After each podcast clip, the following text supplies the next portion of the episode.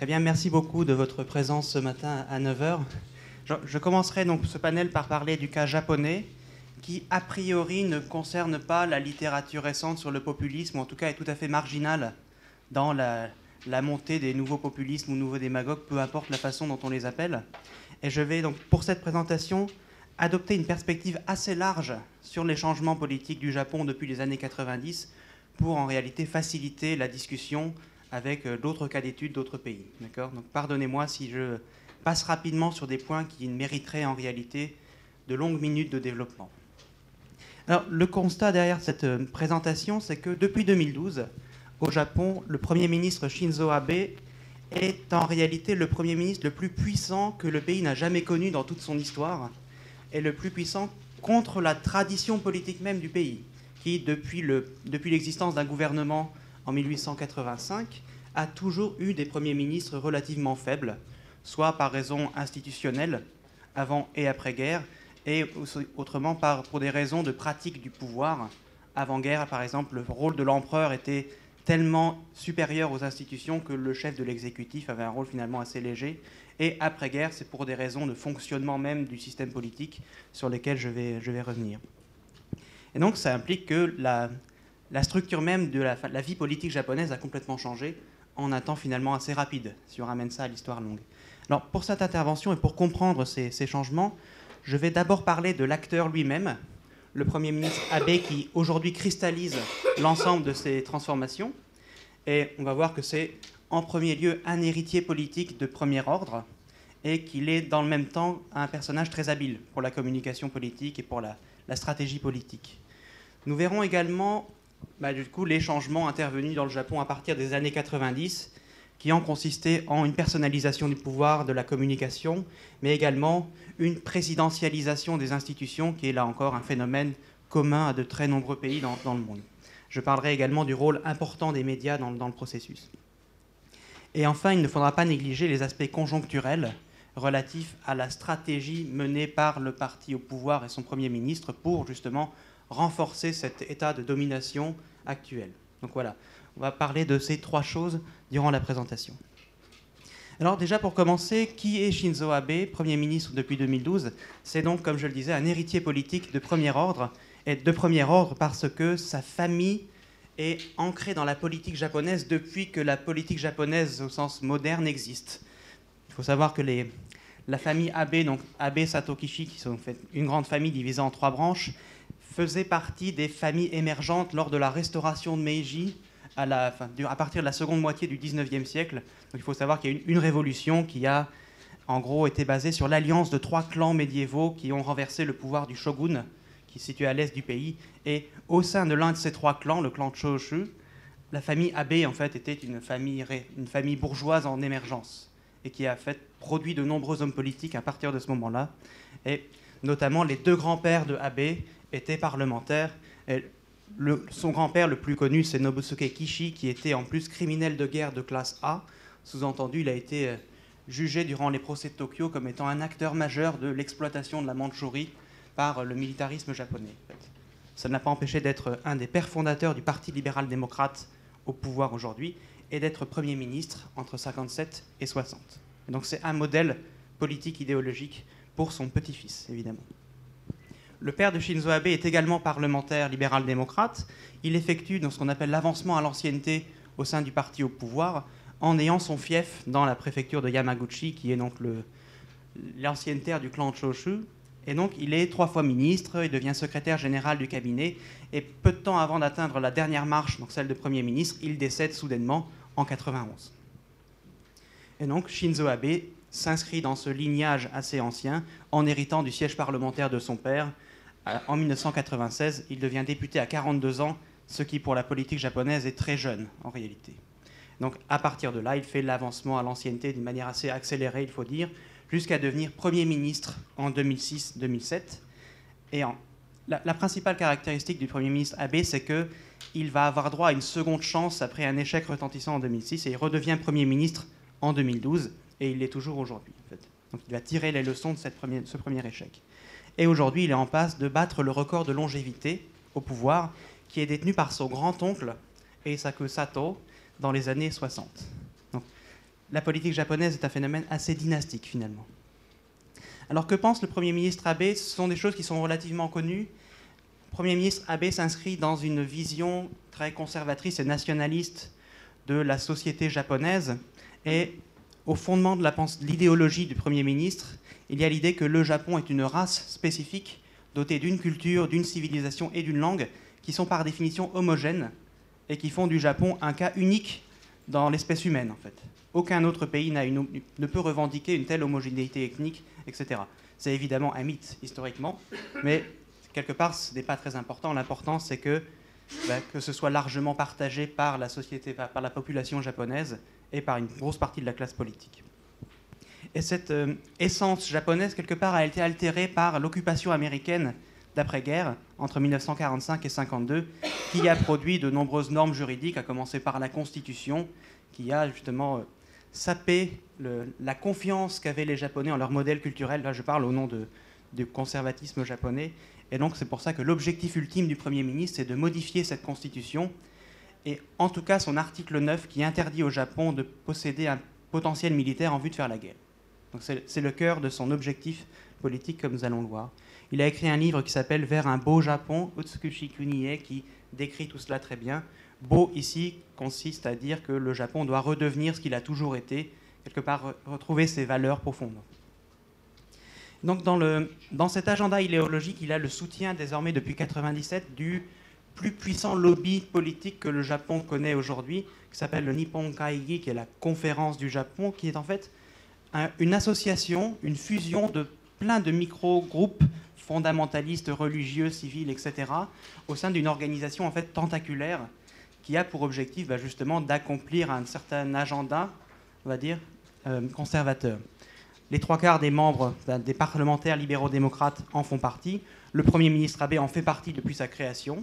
Il était dans la, dans le, la, la, nébuleuse des jeunes parlementaires ambitieux au sein du Nippon Kaigi. Et en fait, la principale caractéristique, c'est que c'est un groupe qui mélange des structures religieuses associées au sanctuaire Shinto, donc qui irriguent en fait la société japonaise, et des groupes issus de la société civile. Et d'autant plus, ce n'est pas directement un groupe politique, c'est au contraire un ensemble de petits groupes qui irriguent la société au quotidien. Et le Premier ministre Abe en fait partie, mais ce n'est pas un soutien qu'on voit directement sur la scène politique. C'est quelque chose présent davantage dans la vie quotidienne, en fait. Et si on peut résumer les objectifs de ce groupe et de, Shinzo Abe, on peut l'orienter vers trois directions principales. Donc, le rétablissement d'une armée de premier ordre, ou plutôt la valorisation de ce qu'on appelle les forces d'autodéfense, qui sont en fait une armée défensive qui existe depuis 1974 au Japon. Le fait de promouvoir une éducation patriotique et morale fondée sur les valeurs spirituelles de la civilisation japonaise. Donc ça, c'est un, enjeu très important, manuel scolaire notamment manuel scolaire également concernant les, récits faits sur la Seconde Guerre mondiale, pour arrêter de culpabiliser le Japon en quelque sorte. Et enfin, dernier point très important, c'est le fait de rétablir le shintoïsme comme religion centrale du Japon en en faisant une sorte de culture nationale qui dépasserait en fait le principe de laïcité qui est consacré par la Constitution, financer des lieux de culte, etc. Donc c'est un objectif qui avance pas à pas et du coup l'actualité japonaise est, est souvent enfin, irrigué par des, propositions de ce genre. Alors, le Premier ministre Abe a fait carrière politique au sein du Parti libéral-démocrate, qui est depuis 1955 le grand parti conservateur qui va du centre à l'extrême droite, on va dire, qui domine la politique japonaise de manière quasi ininterrompue depuis sa création. Que je, je pense que dans les grandes démocraties occidentales, c'est un exemple unique, en fait, de domination. La démocratie chrétienne en Italie, par exemple, s'est effondrée dans les années 90. Là, ce serait une sorte de démocratie chrétienne qui aurait réussi à s'adapter et à survivre au changement de l'époque. Donc le parti n'a perdu le pouvoir que deux fois, dont une seule fois par des élections en 2009. Donc la littérature qui cherche à expliquer cette domination est très large et se concentre sur notamment l'affaiblissement du rôle du Premier ministre pour plusieurs raisons que je vais expliquer rapidement. Tout d'abord, dans le fonctionnement interne du parti, la décision était d'abord collégiale. Il n'y a pas de chef fort. Au contraire, le parti est divisé en factions qui portent le nom du, chef de faction, en fait, qui se répartissent les fonctions ministérielles, qui prennent des décisions collégiales pour garantir l'unité du parti et la satisfaction de ses membres. le Premier ministre a un rôle quelque part secondaire dans le processus décisionnel. Les hommes politiques font une sorte d'avancement à l'ancienneté, comme cela peut exister dans les entreprises, afin de tous plus ou moins devenir Premier ministre, on va dire, c'est l'objectif, en fin de carrière. Donc on a plein d'exemples comme ça, ce qui implique que le turnover au sein du gouvernement est très élevé, en fait, pour que le parti garde sa cohérence. Donc c'est très difficile pour un Premier ministre d'être vraiment le capitaine du navire et diriger une politique volontariste, en fait. Autre élément important, c'est le fait que le poste de Premier ministre a été souvent utilisé comme un, un levier pour euh, surfer sur les aléas de l'opinion publique, par notamment ce qu'on appelle des alternances internes. Donc, typiquement, un Premier ministre devient impopulaire, par exemple le cas de Premier ministre Tanaka dans les années 70, tombe pour un scandale de corruption, on le remplace par le Premier ministre Miki qui va faire de la lutte contre la corruption son euh, cheval de bataille en fait. Donc on change la tête pour garantir la survie de l'ensemble. Autre euh, marque de faiblesse, la le rôle du Premier ministre dans la compétition électorale était très limité.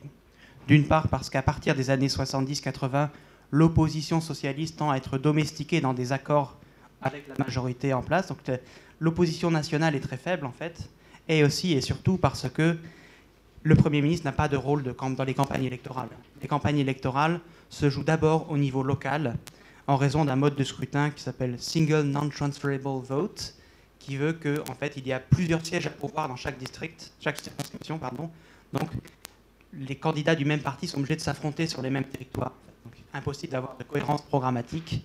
Et par conséquent, c'est d'abord le clientélisme local organisé autour d'associations de soutien d'un tel, d'un député, qui très localement mène les campagnes électorales. C'est un, enjeu très, enfin, c'est un point très important.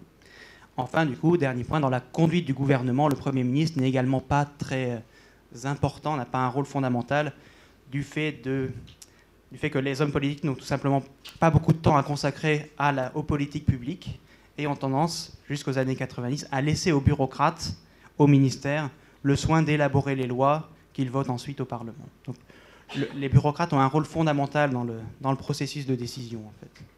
Bon, dernier point, c'est la collusion avec les grandes entreprises qui fait que le Premier ministre tout seul est un élément au sein d'un ange, d'un système d'imbrication entre élites très large qui, le transcende très largement. Alors, à partir des années 90, cet ensemble structurel qui dévalorise le rôle du Premier ministre va progressivement être transformé. Le, point de départ sont des scandales, en fait, deux gros scandales qui vont être d'une ampleur si grande que les alternances internes dont je parlais ne sont pas possibles, en fait. Par exemple, le scandale Rikruto, qui est un scandale de délit initié. En gros, on est à une époque de bulle financière, donc chaque, chaque parti, chaque politique peut bénéficier bah, d'actions à des prix faibles qu'elle revend pour mener des campagnes électorales. Et donc, c'est, un scandale qui va, qui va concerner l'ensemble de la classe politique, déjà, mais également la bureaucratie, les grandes entreprises, enfin, un, un réseau gigantesque. Rebelote en 91 pour une autre raison. Et donc, si on ajoute à ça l'explosion de la bulle spéculative en 91, on a un climat général d'augmentation très rapide de la défiance des citoyens à l'égard de la classe politique. Et à partir de cette période, le thème de la réforme politique devient central dans l'opinion publique sur deux points particulièrement. D'abord, il faut que la démocratie japonaise redevienne saine, et notamment le moyen le plus efficace, c'est de garantir des alternances, le fait de ne pas avoir un seul parti qui dirige depuis de manière très rigide. Et deuxièmement, il faut que, contre la bureaucratie et les arrangements internes, il y ait vraiment un gouvernement qui agisse pour le peuple, au nom du peuple, etc. Un demande de, leadership très fort. Donc euh, ces ambitions vont s'incarner dans des changements majeurs. Et le premier de ces changements va être une modification du mode de scrutin. D'accord? Je vous parlais du mode de scrutin assez bizarre, qui va être transformé en 1994 lors d'une période où le Parti libéral-démocrate perd le pouvoir pendant dix mois, en fait. donc, l'ensemble des opposants qui s'allient pour prendre le gouvernement font passer la réforme en 1994, qui fait passer le Japon vers un, régime davantage britannique, où il y a un seul siège à pouvoir par circonscription, et donc, du coup, par euh, un système mécanique, ce qu'on appelle la loi du verger, automatiquement, les alternances sont favorisées, comme l'émergence du bipartisme, en fait. On veut retrouver une opposition crédible et unifiée face au Parti libéral-démocrate. Et euh, c'est ce que l'on va d'ailleurs observer dans la politique japonaise. Entre euh, le milieu des années 90 et la fin des années 2000, progressivement, une opposition, le Parti démocrate du Japon, va émerger en agglomérant l'ensemble des micro-partis jusqu'à prendre le pouvoir par les urnes en 2009, ce qui n'était pas arrivé depuis 1926. Et donc, à partir de ce moment-là, le Premier ministre est contraint d'être euh, la tête d'affiche, quelque part, de son parti et d'incarner une sorte de cohérence programmatique qui n'avait pas lieu d'être auparavant. Deuxième point qui renforce cette euh, nécessité d'apparaître comme un chef cohérent à la tête d'une majorité, c'est le fait qu'à partir des années 90 et de cette crise, on constate une hausse très forte de la défiance à l'égard de la politique qui s'incarne par ce qu'on appelle les électeurs indécis, flottants, qui désormais ne votent plus automatiquement pour des partis. C'est-à-dire qu'on a désormais aujourd'hui la moitié de l'électorat japonais à peu près qui vote en fonction des circonstances, et notamment en fonction des performances médiatiques des chefs de parti, devenu un critère très important. C'est pour ça que les hommes politiques japonais, à partir de cette période, sont quelque part contraints d'acquérir des savoirs communicationnels et d'apparaître autant que possible dans les médias, ce qui n'était absolument pas nécessaire précédemment. Dernier point, et c'est sans doute le plus important, le Premier ministre va voir ses prérogatives institutionnelles renforcées à partir du moment où le thème de la réforme politique contre les bureaucrates devient prioritaire.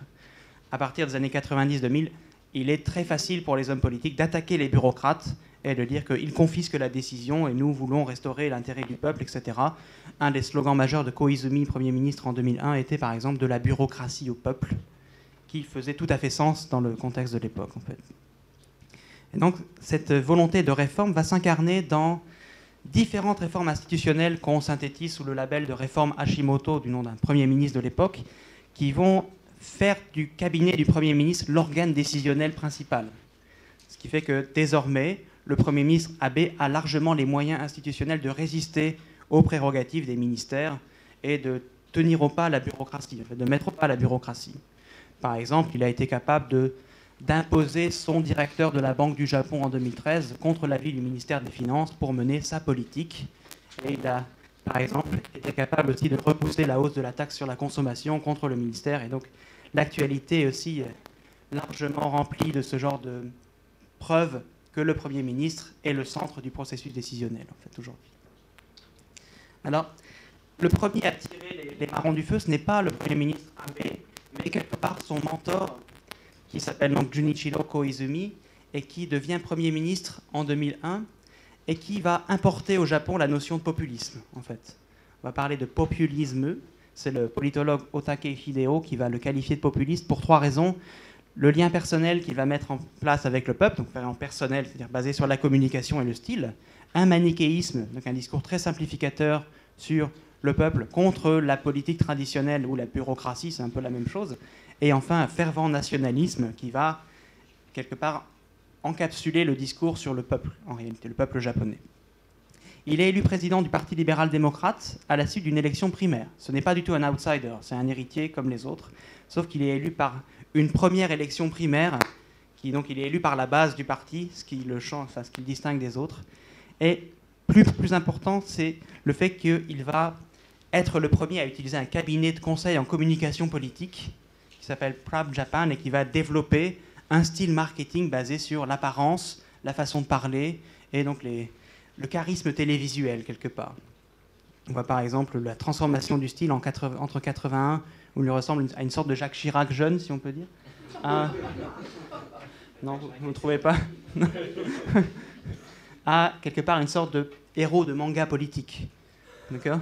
Le parallèle est tout à fait prégnant en fait. Qui va être un défenseur de son pays avec des valeurs un peu fermes, etc. Et donc du coup va faire des appels personnels au peuple, comme dans la campagne de 2005 où il fait une demande personnelle à l'électorat de voter pour son parti, par exemple. Et il va être aussi le premier à être véritablement talentueux dans les apparitions médiatiques. Et donc, il va être très fréquemment à la télévision, sujets qui ne sont absolument pas politiques, par exemple de ses goûts musicaux, Elvis Presley, Ennio Morricone, etc. Donc, les, gens commencent à connaître ses sentiments personnels, en fait.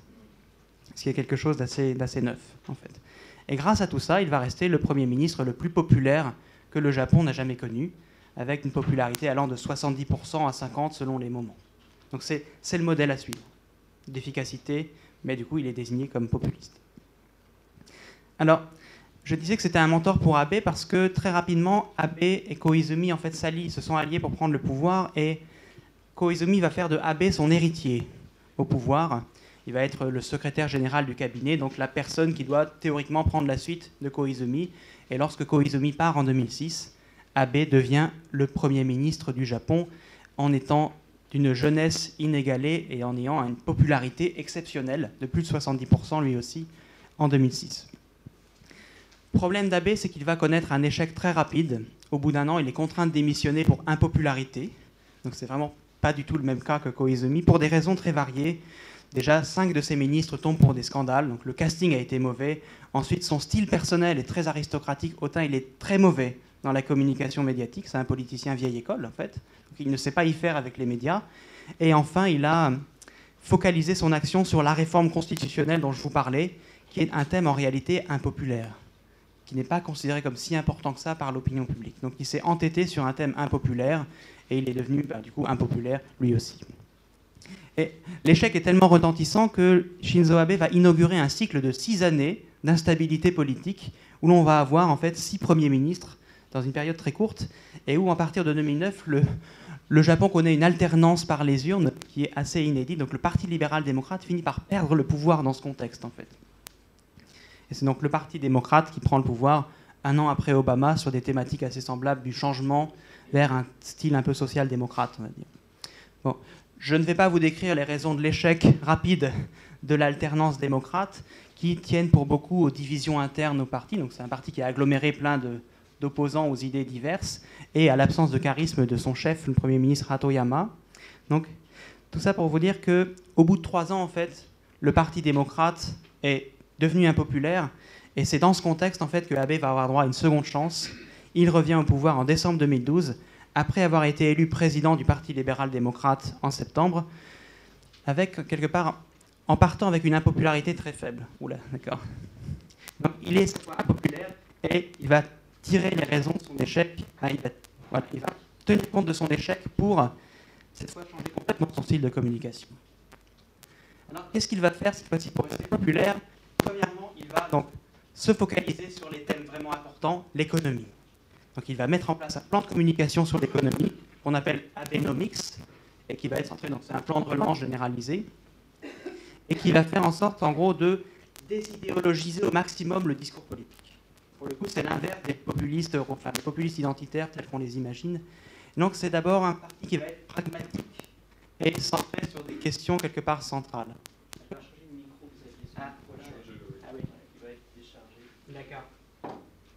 Voilà, donc surtout ne pas avoir de questions idéologiques et être centré sur l'économie d'abord.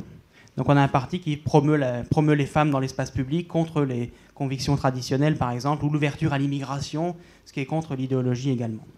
Mais ça reste, ça lui permet d'être populaire très rapidement. Deuxième point important, je vais aller rapidement, c'est étouffer les oppositions en, formation. En fait, on a vu qu'avec le système électoral, les opposants étaient contraints de s'unir pour prendre le pouvoir. Le Premier ministre Abe va provoquer des élections de manière à ce que les opposants n'aient pas le temps en réalité de s'unir. Le modèle, c'est Koizumi en 2005, il provoque une dissolution sur le thème de la privatisation de la poste. Et Abe va faire la même chose à deux reprises, en 2014 et 2017, en provoquant des élections sur un sujet précis lié à l'économie, question rhétorique en fait, on ne peut que être de son côté, et prendre l'opposition par surprise, c'est-à-dire le vote a lieu un mois après la dissolution, donc les opposants qui sont en train de négocier n'ont pas le temps en fait d'avoir des candidats dans toutes les circonscriptions de manière à encourager une victoire mécanique du parti dans un climat d'absence de discussion politique en réalité. Alors aujourd'hui, voici la, composition du Parlement. On a une opposition qui est divisée et illisible. La loi de, du Verger a été invalidée par la conjoncture politique en fait. Donc le Parti libéral-démocrate règne en maître sur le système politique. Et on ne voit pas comment une opposition crédible pourrait émerger dans les 5 à 10 ans à venir en fait. C'est une situation assez, assez particulière et très confortable pour le Premier ministre. Vous voyez, donc 60%, le principal opposition est à 12% des votes en fait. Alors, troisième point très important, c'est la réforme du style de communication. Shinzo Abe apprend le marketing politique en se basant sur le modèle de Koizumi. Donc, on a désormais un Abe qui sait parler dans les médias, qui a un style de phrase courte, qui présente bien, qui est à l'aise avec les gens, qui a quelque part un discours nationaliste fervent de protecteur de son pays, etc. Donc on a quelqu'un qui est maintenant capable de parler, de communiquer, ce qui n'était pas le cas auparavant. Le, directeur de Prab Japan, le cabinet de communication de Koizumi, est désormais ministre de l'économie du gouvernement Abe. Je ne pense pas que ce soit une, anomalie de l'histoire. On, on peut faire un parallèle, c'est une hypothèse entre ce qu'a fait Emmanuel Macron en se basant sur le style communicationnel de Sarkozy, qui a été un grand succès en 2007 en France. Koizumi est un peu le même genre de modèle pour Abe, pour les mêmes raisons quelque part. Euh, je vais passer rapidement, du coup, savoir que maintenant, le Premier ministre Abe est présent sur l'ensemble des réseaux sociaux, avec une focalisation forte sur l'activité diplomatique, le fait qu'il est le protecteur du Japon sur la scène internationale. Donc, peut voir plein d'exemples du Premier ministre qui est mis en scène en tant qu'à la fois chef d'État et personne privée, on va dire. Il est le défenseur du Japon, quelque part. Et d'ailleurs, l'activisme diplomatique est un élément très important de sa communication. On dirait une affiche de film, par exemple, celui-là. C'était inimaginable en 2006. Voilà, donc le... Là, on le voit en train de manger une glace dans son village natal. C'est Bon, mes étudiants n'étaient pas au courant qu'il avait un compte Instagram, donc je, ne sais pas si l'efficacité est si grande que ça, honnêtement. Mais bon, l'important, c'est d'être présent, peu importe l'efficacité finale du message, en fait. Un allié de point également, c'est le fait que les médias ne remplissent pas leur rôle de contre-pouvoir. Et quelque part, c'est une des grandes faiblesses de la démocratie japonaise dans les classements internationaux, le fait que le contre-pouvoir médiatique est relativement limité en réalité, en dépit de médias qui sont très largement installés dans le système politique, qui sont très largement lus, bien plus que les médias français. En réalité, les médias sont minorés pour deux raisons. Ce qu'on appelle d'abord le système de club de presse, qui interdit littéralement à tout journaliste affilié à un grand quotidien de mener des investigations personnelles. Il doit être affilié à un club de presse d'une institution pour se nourrir d'informations données officiellement par l'institution et donc les réutiliser dans ses productions écrites, quelque part. Donc il y a une sorte de système d'attachement des journalistes à leurs sources, en fait. C'est quelque chose de très. c'est le, mode normal de production de l'information au Japon aujourd'hui. Et un deuxième point, c'est la, neutralité à laquelle les médias japonais sont tenus et qui s'incarne dans la façon dont sont menées les campagnes électorales, en fait. Vous voyez par exemple ici des chefs de parti qui, lors des élections de 2014, présentent leur, leur idée principale. Et on voit quelque part qu'ils ils s'enchaînent les uns les autres pour donner leur idée dans un temps qui est calibré et les citoyens ne comprennent pas l'enjeu de tout ça en fait. On a des personnages qui ne peuvent pas être charismatiques ou s'imposer comme des outsiders crédibles dans une structure qui, quelque part, les met tous sur le même plan et leur impose d'avoir des slogans creux à défendre dans l'espace public. Dernier point très important, c'est le fait que le Premier ministre Abe lui-même et son gouvernement ont agi pour limiter davantage l'espace médiatique, enfin le poids médiatique, le Premier ministre se méfie en fait du rôle des médias qui l'ont fait tomber en 2006. Et donc en 2013, une loi assez retentissante qui s'appelle la loi de protection des secrets spéciaux a été votée au Parlement et qui permet en fait à n'importe quel ministère ou membre du gouvernement de classer secret spécial toute information, toute information en réalité et sans en avertir euh, les médias. Un système qui est très contraignant pour les bureaucrates, qui ne peuvent pas faire de... C'est un système anti-leak, leaking en fait. Les bureaucrates sont contraints de conserver les informations, les médias ne peuvent pas les diffuser non plus. Et une personne qui est prise à diffuser intentionnellement ce genre d'informations peut risquer jusqu'à 10 ans de prison, de manière assez arbitraire. C'est pour ça que le, classement du Japon dans la liberté de la presse a fortement baissé en quelques années, de la 12e à la 72e place en 7 ans pour une grosse partie, pour, une grosse partie à cause de ça. Et aussi le fait que, comme je vous l'ai dit, le Premier ministre et son gouvernement ont tendance à provoquer des élections, ils l'ont fait à deux reprises, sur une question très précise et à refuser de parler d'autres enjeux et à quelque part influencer les médias pour que d'autres enjeux ne soient pas pris en compte dans l'espace public. Donc, conséquence de ça, c'est une abstention qui est très élevée les deux dernières élections, par exemple en 2014 et 2017, quasiment la moitié du corps électoral ne s'est pas déplacé. Les élections n'avaient aucun intérêt, aucune opposition crédible n'existait, aucun enjeu important n'était débattu. À quoi cela sert-il de se bouger? À rien. Et donc on a des médias qui finalement contribuent à la rigidité de l'espace public et à la domination du Parti libéral-démocrate de Shinzo Abe. ce n'est pas du tout un contre-pouvoir. Il n'y a pas d'équivalent de BFM TV au Japon pour appuyer là où ça fait mal en permanence et créer des polémiques En plus de ça, il n'y a pas d'homme politique susceptible de les utiliser, ces éventuelles polémiques, pour critiquer la majorité en place. Donc on a un système où le, pouvoir est confortablement installé, si bien que lorsque la société civile cherche à manifester contre des lois que propose le gouvernement, trois exemples, par exemple contre le nucléaire en 2011, donc là c'était un peu avant Shinzo Abe, mais surtout contre la loi de protection des secrets spéciaux en 2014, 2013-2014, les médias ne se font pas complices de ces manifestations et ne, les relaient pas beaucoup. Fait que ça n'a pas vraiment d'impact sur la classe politique et dans l'espace public. C'est un, puissant frein en fait à l'action de la société civile. Enfin, pour terminer, je vais passer très rapidement sur le fait que Shinzo Abe va sans doute battre le record de son grand-oncle au pouvoir, grâce à l'ensemble des facteurs que je, que je viens d'évoquer. Et désormais, le principal enjeu qui va se poser pour lui, c'est la réforme de la Constitution, qui reste son objectif ultime.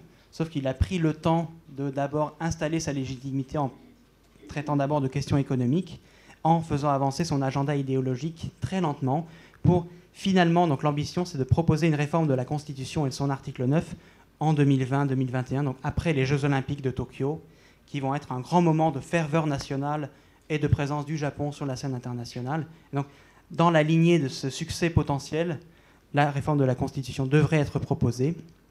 Mais d'ici là, on ne voit pas une opposition capable de lui résister. La principale menace à l'édifice politique qu'il a constitué, ce sont les scandales, en réalité. C'est pour ça qu'il n'a pas un pouvoir finalement autoritaire, c'est-à-dire que tant qu'il est populaire, et pour l'instant il l'est, il a un taux de soutien de 40% à peu près, il ne risque rien.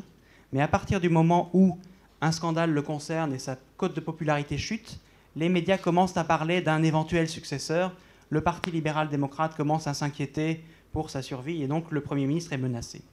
On a vu ça en 2017 lorsqu'il a été concerné par deux scandales liés en fait au Nippon Kaigi que j'ai mentionné au début, par exemple le scandale Moritomo Gakuen où en gros il a, il a été accumé à un ami d'acheter un terrain à un prix réduit pour y construire une école révisionniste nationaliste. Quand ça s'est su dans les médias, sa popularité a chuté et les médias ont commencé à parler de sa succession. Il a réussi à redresser la barre, mais c'est le risque principal en fait. Et donc, du coup, c'est quelque chose de compliqué à analyser quelque part. Alors, en conclusion, très rapidement, essayons du coup de placer AB dans la nébuleuse populiste, si l'on peut dire.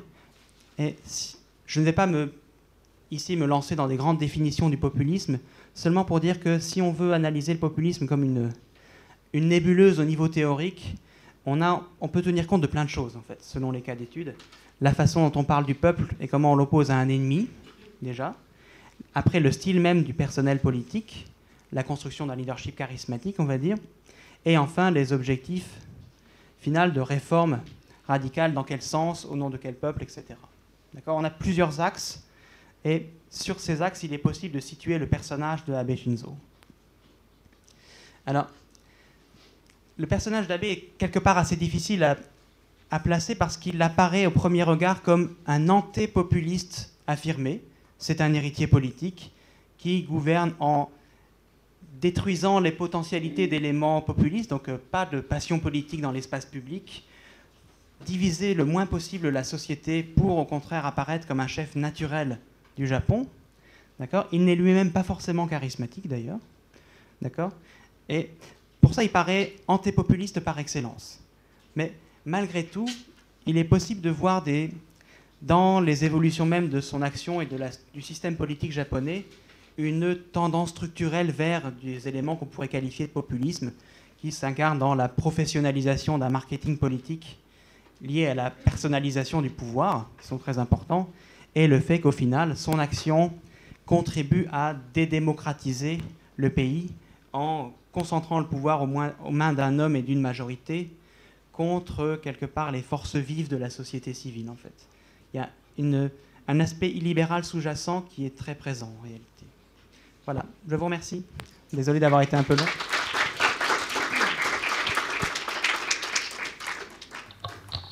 Merci beaucoup. Et donc, je vais tout de suite passer la parole à Thomas Posado. Vous avez un PowerPoint ou pas? Euh, bonjour à toutes et tous. Euh, je dois d'abord euh, remercier les organisateurs de, leur invitation à ce colloque. Le, cas vénézuélien constitue un exemple très pertinent pour articuler le leadership charismatique et la régression démocratique. Je vais enfin, le développer au, cours de cette communication.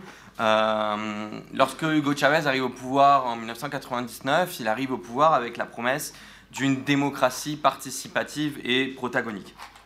Au fil des années, cette participation, elle s'est érodée et euh, les mécanismes euh, de, de dédémocratisation, de délibéralisation euh, se sont multipliés jusqu'à l'accession au pouvoir de Nicolas Maduro, du coup en 2013, à la mort d'Hugo Chavez, où on voit une dérive autoritaire de plus en plus prononcée. Donc, dans cette communication, je vais revenir sur, sur ce processus de dédémocratisation. Euh, on aurait tort de croire que le chavisme peut euh, être réduit à cette euh, érosion de la démocratie, c'est-à-dire que les atteintes à la démocratie étaient déjà nombreuses avant l'accession d'Hugo Chavez au pouvoir. Une répression assez violente d'une guérilla dans les années 60, un massacre extrajudiciaire dans, à de Cantaura au début des années 80 et surtout un plusieurs milliers de personnes qui sont réprimées et qui sont tuées dans une répression, dans, une révolte qui s'appelle le Caracas en 1989.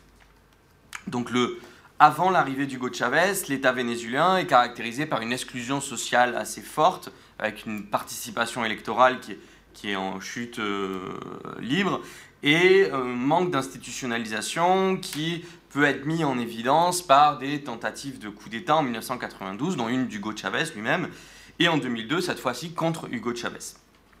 Donc on en parlait hier, hein, mais euh, ces outsiders qui arrivent régulièrement au pouvoir euh, dans des situations de crise à la fois politique et économique et euh, qui peuvent d'autant plus facilement mettre en place leur politique que l'État qu'ils dirigent est un État relativement faiblement institutionnalisé. pour essayer donc de voir l'évolution de des gouvernements de chavistes, je vais revenir sur six caractéristiques. Donc, euh, le respect des règles euh, de la démocratie procédurale, euh, le respect de l'état de droit et des institutions de l'État, donc à savoir le Parlement, la justice.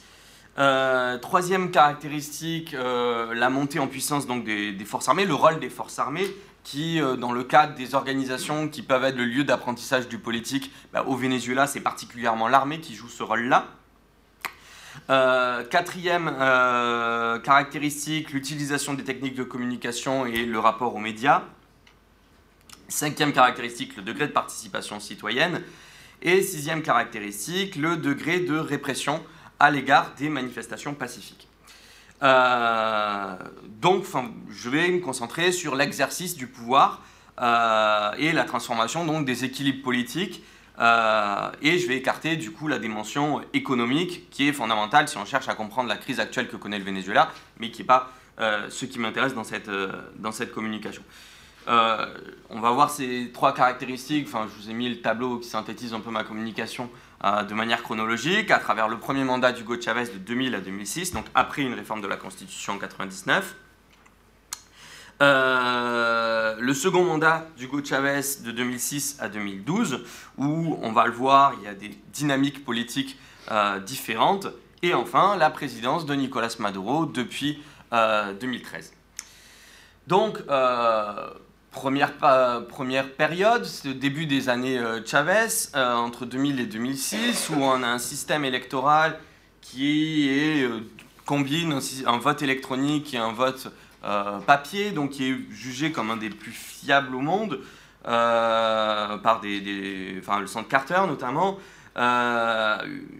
gouvernement qui emporte chaque élection grâce à une base électorale qui est mobilisée au-delà du vote où on constate des caractéristiques du démocratie délégative. On parlait de ces démocraties avec des, adjectifs. Euh, là, on est dans, plutôt dans la catégorie de la démocratie délégative, c'est-à-dire d'un pouvoir présidentialiste fort, un affaiblissement du pouvoir législatif et l'utilisation de mécanismes de démocratie directe. On, voir, on verra ces mécanismes de participation citoyenne, mais aussi l'instauration d'un référendum révocatoire, par exemple, qui est une disposition qui est introduite dans la Constitution de 1999 et qui va être utilisée contre Hugo Chavez en 2004, où Hugo Chavez va subir un référendum révocatoire qu'il va, qu'il va emporter.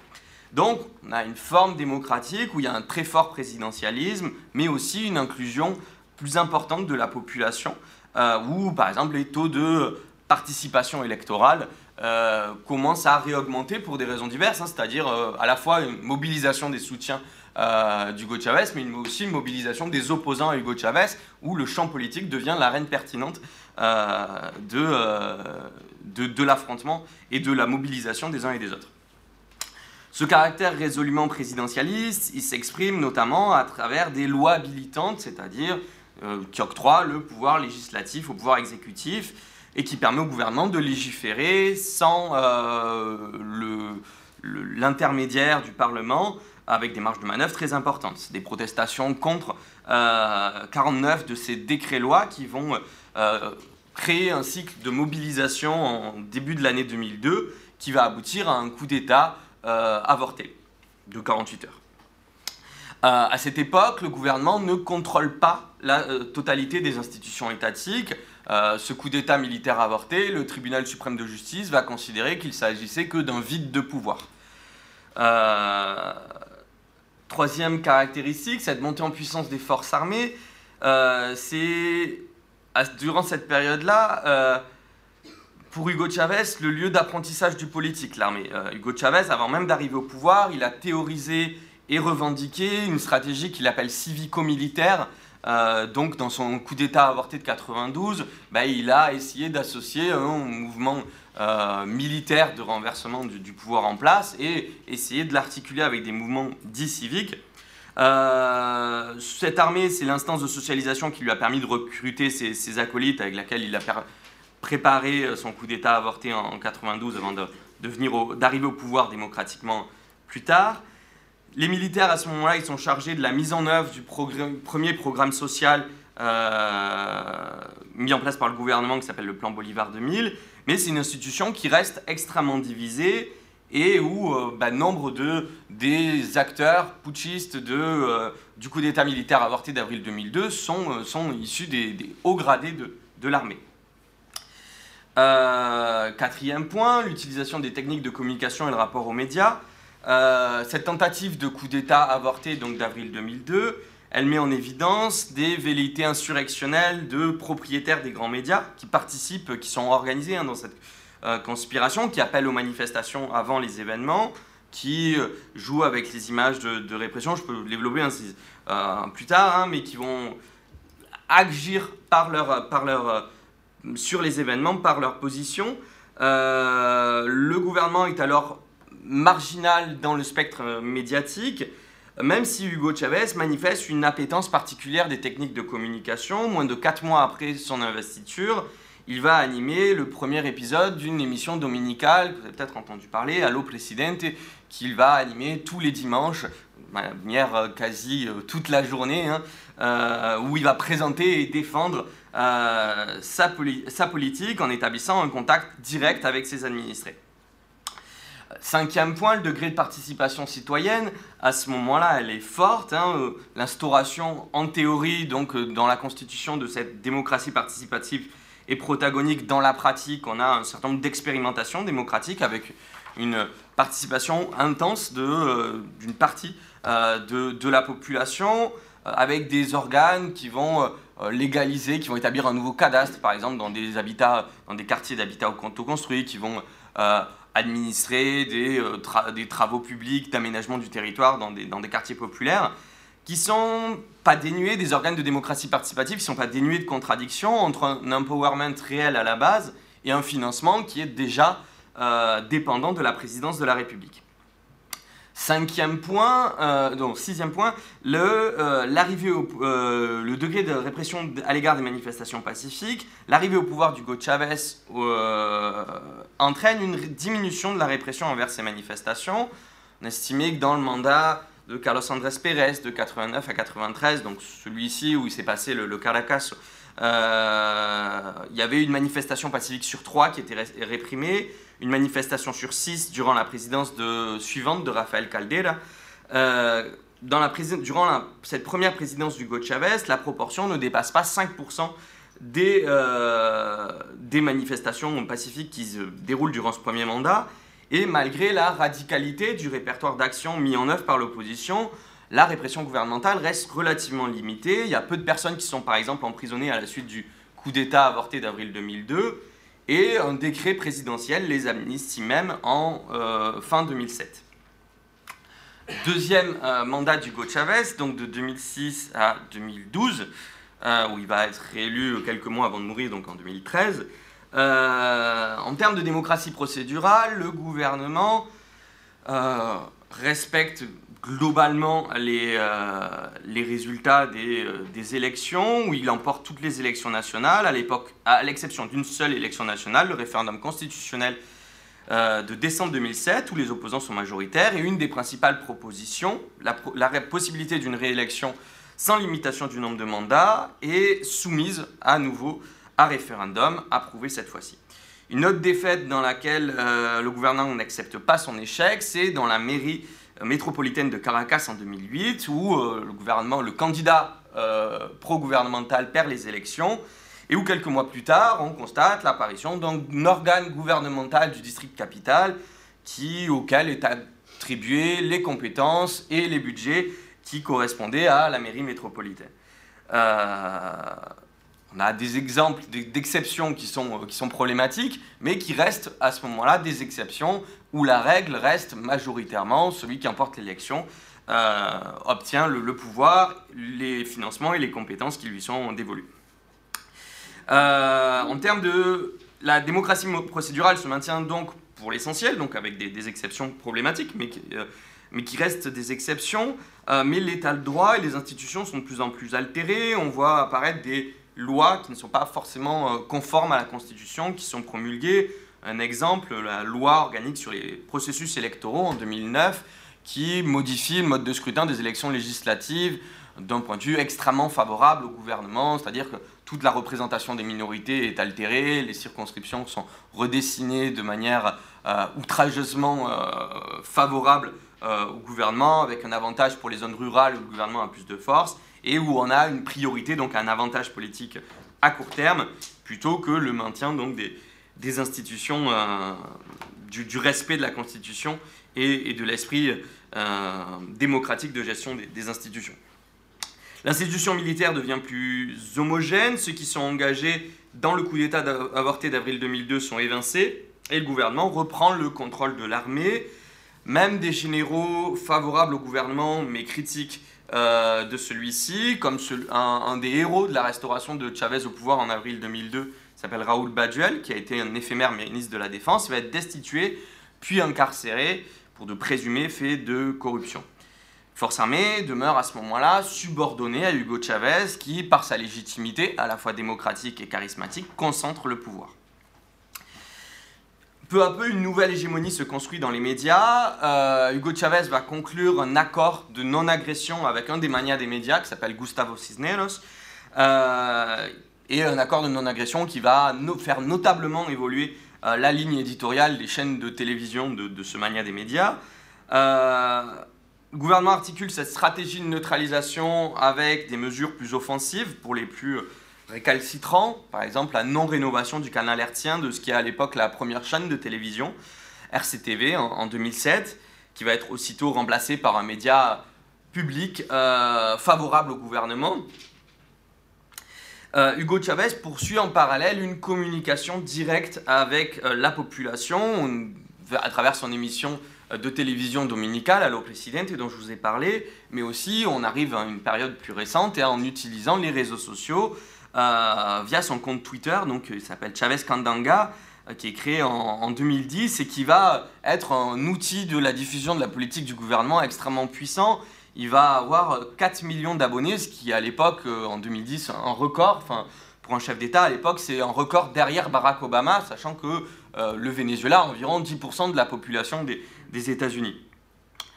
Euh, en termes de, participation citoyenne, les dispositifs de démocratie participative dont je vous parlais tout à l'heure sont transformés avec une loi des conseils communaux en 2006 euh, qui accroît une dépendance plus forte à l'égard de la présidence de, la République, au niveau politique et économique. Et on constate une érosion de la participation qui marque une réinstitutionnalisation de la vie politique vénézuélienne avec davantage de verticalité du pouvoir, ce qui était plus ambivalent et plus contradictoire au début des années Chavez. Le rapport aux mouvements sociaux se durcit, la répression à l'égard des manifestations pacifiques augmente légèrement au-dessus de, 5%, sans atteindre les niveaux des, années 90, euh, et on constate de nouveaux cycles de mobilisation euh, qui sont l'œuvre de mouvements étudiants euh, qui vont se mobiliser contre la non-rénovation de la chaîne RCTV dont je vous parlais tout à l'heure, avec la, contre la réforme constitutionnelle de décembre 2007 contre une réforme de l'éducation en 2009. Et ce mouvement étudiant de, des années 2007-2009 va devenir un lieu d'apprentissage du politique euh, de nombre de dirigeants euh, actuels de, l'opposition vénézuélienne. Troisième période, la présidence actuelle de, Nicolas euh, Maduro. Nicolas Maduro est donc élu en avril 2013, un mois après la mort d'Hugo Chavez il va perdre des élections législatives en décembre 2015, euh, qui donne une nette victoire à, l'opposition, et où, en prétextant des élections législatives dans, un État rural du, sud du pays, euh, le gouvernement va déposséder l'Assemblée nationale de ses prérogatives. Euh, il va faire adopter un décret d'exception et d'urgence économique, une situation de crise économique où il y a effectivement une situation d'urgence, mais qui ne justifie pas forcément les mesures qui sont adoptées, et donc qui, euh, décret, ce décret d'exception et d'urgence économique qui permet au gouvernement de légiférer sans solliciter d'autorisation à l'Assemblée nationale, euh, et qui est renouvelé euh, maintes fois depuis. les institutions électorales vont retarder plusieurs fois l'organisation d'un référendum révocatoire, donc qui est prévu dans la Constitution, qui est réclamé par l'opposition avant de l'annuler de fait. Et donc de manière plus, plus, récente, euh, Nicolas Maduro va convoquer une Assemblée nationale constituante à l'été 2017, euh, une convocation qui est anticonstitutionnelle. Je ne vais pas m'étendre sur euh, les raisons pour lesquelles elle est anticonstitutionnelle, mais elle l'est. Elle est élue avec un mode de scrutin tout à fait inédit et tout à fait inéquitable.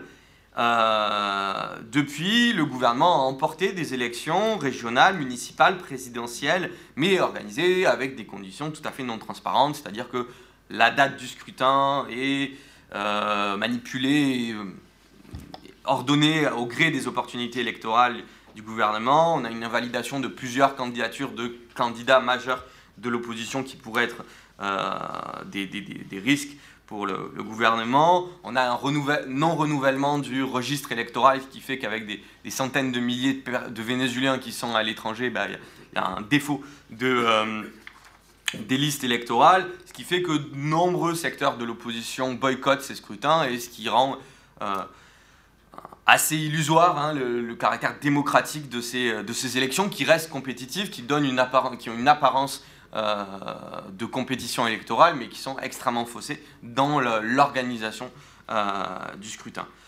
des atteintes du coup à, la démocratie procédurale, mais également du, à la Constitution, à l'état de droit, qu'on ne peut plus caractériser hein, de, régime démocratique, même si on a un maintien de, certaines apparences, certaines compétitions électorales et un pluralisme politique euh, limité. Euh, pour illustrer cet euh, non-respect de, des institutions de l'État, le déclenchement de la vague de manifestations dont vous avez entendu parler au printemps 2017, c'est un décret du tribunal suprême de justice qui s'arrogeait les, responsabilités législatives de l'Assemblée nationale, qui retirait l'immunité parlementaire aux députés, donc qui représentait une abolition totale de toute séparation euh, des pouvoirs.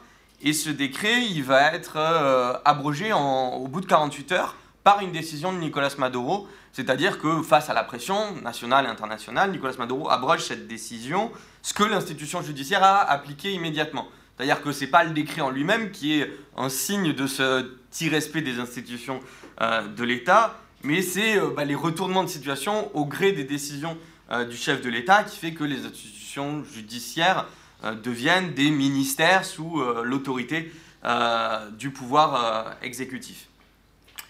Troisième point, la montée en puissance donc, des forces armées. Paradoxalement, l'influence des militaires croit, lorsque le chef charismatique qui en est issu, à savoir Hugo Chavez, part du pouvoir, c'est-à-dire que Nicolas Maduro étant aujourd'hui profondément affaibli, euh, bah, octroie davantage de privilèges aux forces armées qui sont un de ses derniers atouts euh, dans euh, son maintien au pouvoir.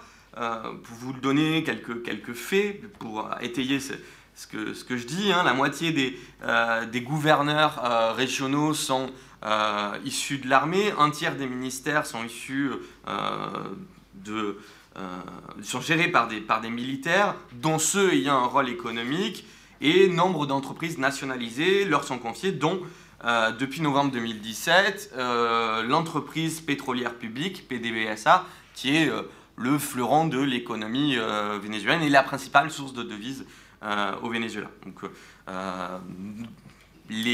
l'armée qui s'affirme de plus en plus comme une institution puissante et qui est de plus en plus l'arbitre de la crise politique aujourd'hui au, au, Venezuela. Même temps, il est de plus en plus difficile d'émettre des critiques du gouvernement dans le, dans le spectre médiatique. Euh, la crise économique euh, extrêmement grave, je ne développe pas euh, là-dessus, hein, mais on a une crise d'une ampleur inédite. et les contraintes de l'exécutif rendent extrêmement difficile l'existence d'une presse ou de médias indépendants.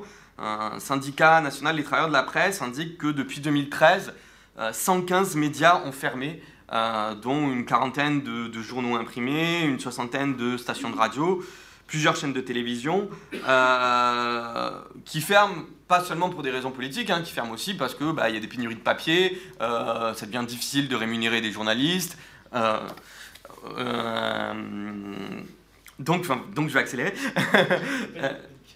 Et du coup, le pluralisme de l'information passe aujourd'hui essentiellement par des médias digitaux, par les réseaux sociaux. Euh, malgré donc la précarité technologique du, pays et l'harcèlement du gouvernement, notamment avec l'adoption d'une loi contre la haine. Donc, il y a des similitudes avec ce que tu disais, ce qui se passe au, Japon. Euh, ça peut être sanctionné de 20 ans de prison. Toi, c'était 10, mais je, double la mise. euh, ou toute, toute information divergente peut être condamné comme incitation à, la haine ou à l'intolérance et donc avoir des condamnations extrêmement lourdes. Euh, à l'inverse, le gouvernement, s'il détient une hégémonie dans le spectre médiatique, n'est plus en capacité d'adopter des techniques de communication novatrices susceptibles de mobiliser ses partisans. À l'inverse de ce que je vous disais, de ce qu'avait pu faire Hugo Chavez. La participation citoyenne a pratiquement euh, disparu, tous ces organes de démocratie participative deviennent essentiellement des courroies de distribution de biens qu'octroie le gouvernement en échange d'une loyauté politique. Nombre limité d'expériences sont toujours en, fonctionnement, avec un effondrement économique et un assèchement des, finances publiques qui rendent un peu illusoire une participation citoyenne à l'heure où euh, bah, l'urgence est la survie individuelle en termes d'approvisionnement, d'alimentation et de médicaments. La répression à l'égard des mouvements sociaux s'est également accrue.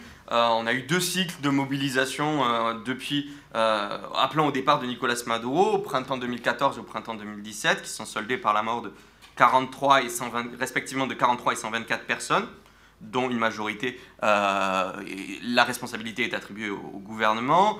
Une ONG qui parle de entre 200 et 300 prisonniers politiques qui ont certains turnover, c'est-à-dire qu'il y a euh, plusieurs milliers de personnes qui sont passées par cette case, mais où on a des libérations euh, et des emprisonnements qui, euh, qui sont tournants dans, dans, le Venezuela actuel. Pour conclure, les modalités de gouvernement, donc à travers ces trois périodes, sont extrêmement différentes.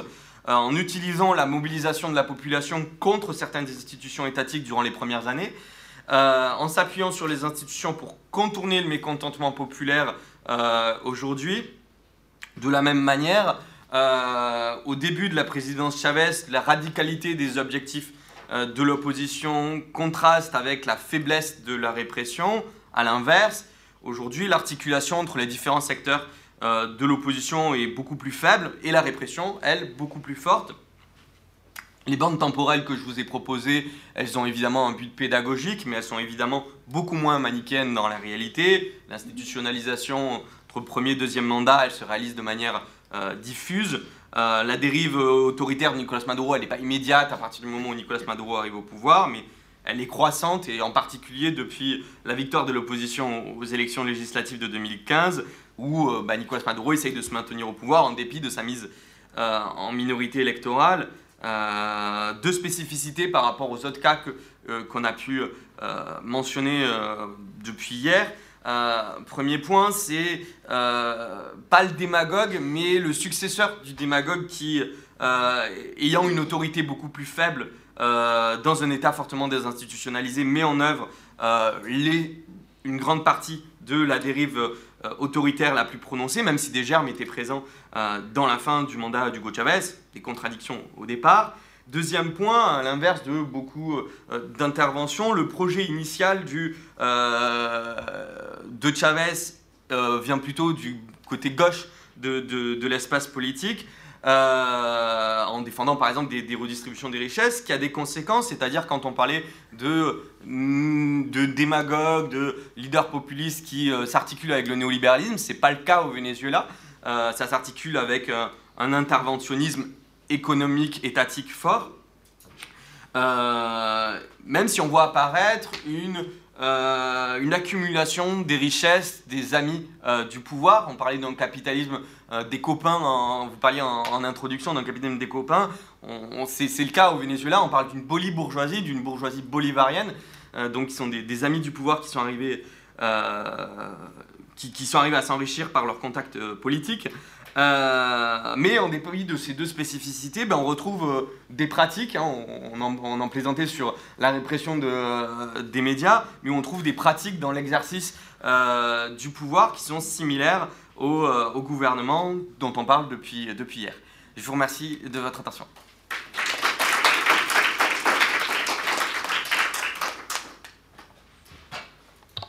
Merci à tous les deux. Donc je vais effectivement faire un certain nombre de, remarques, euh, d'abord générales et puis plus précises chacun des papiers avant d'ouvrir la discussion.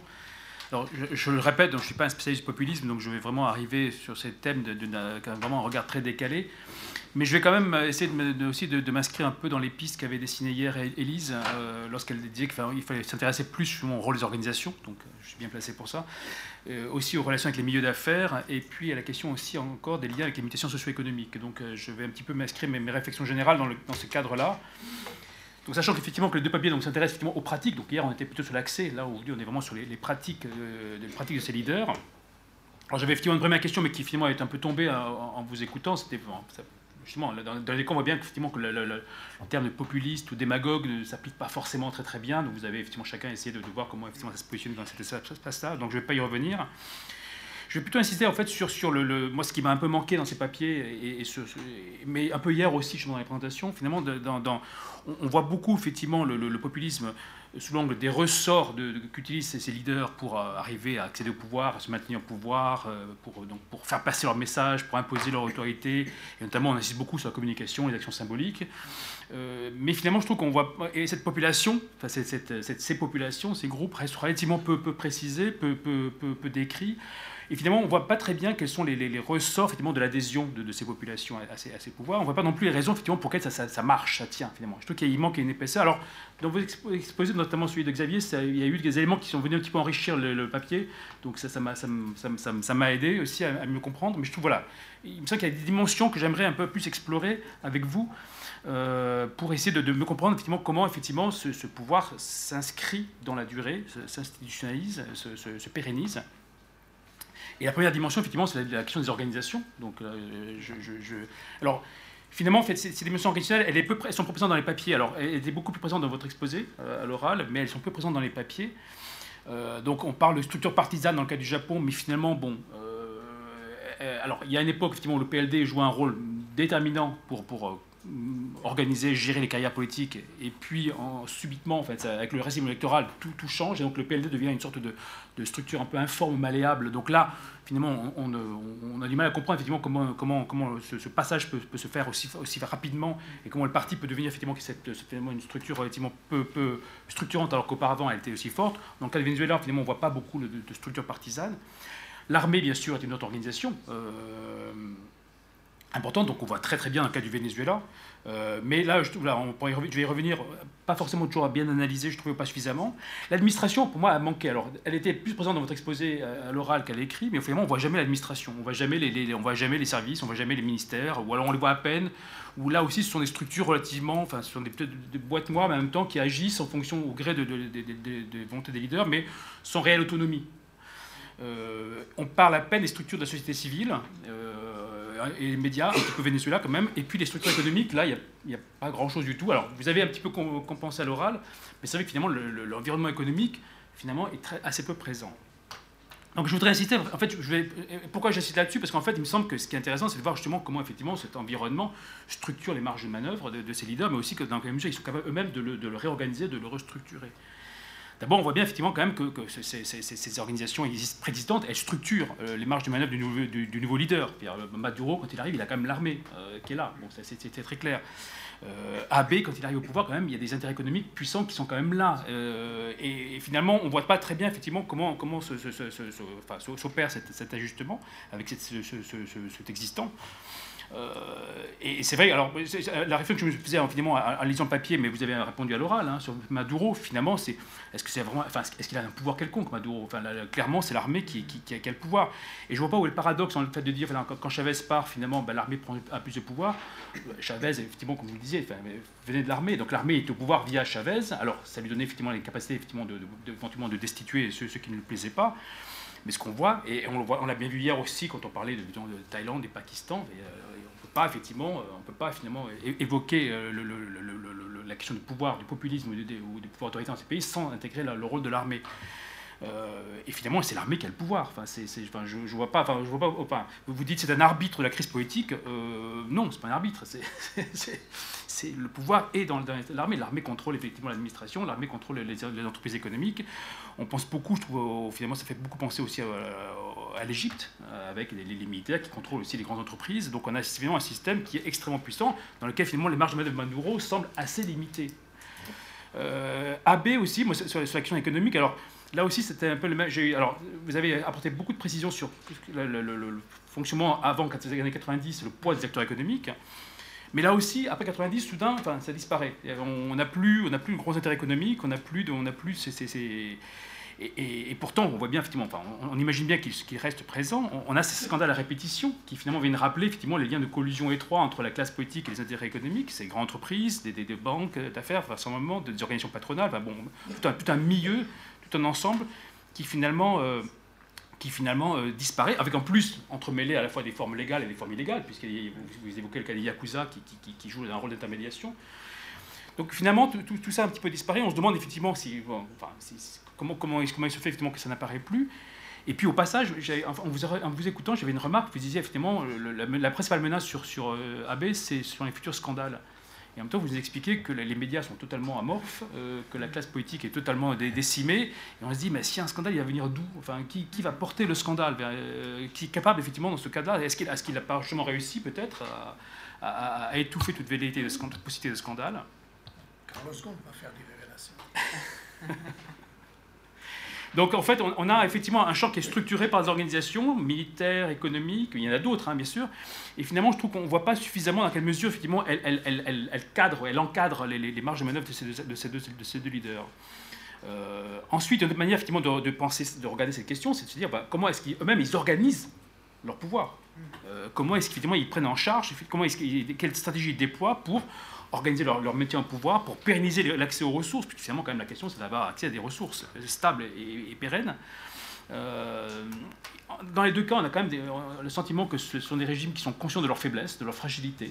Ils savent bien que ça ne peut pas durer comme ça. Enfin, en tout cas, voilà, que à tout moment, ça peut, changer, ce qui est assez paradoxal, parce qu'en même temps, c'est quand même très autoritaire et très, très verrouillé, mais il y a un sentiment effectivement de fragilité, et en même temps aussi, ces deux régimes ont besoin d'argent. Euh, ils ont besoin d'argent pour, un, financer leur politique, et deux, pour aussi bah, fidéliser les alliés.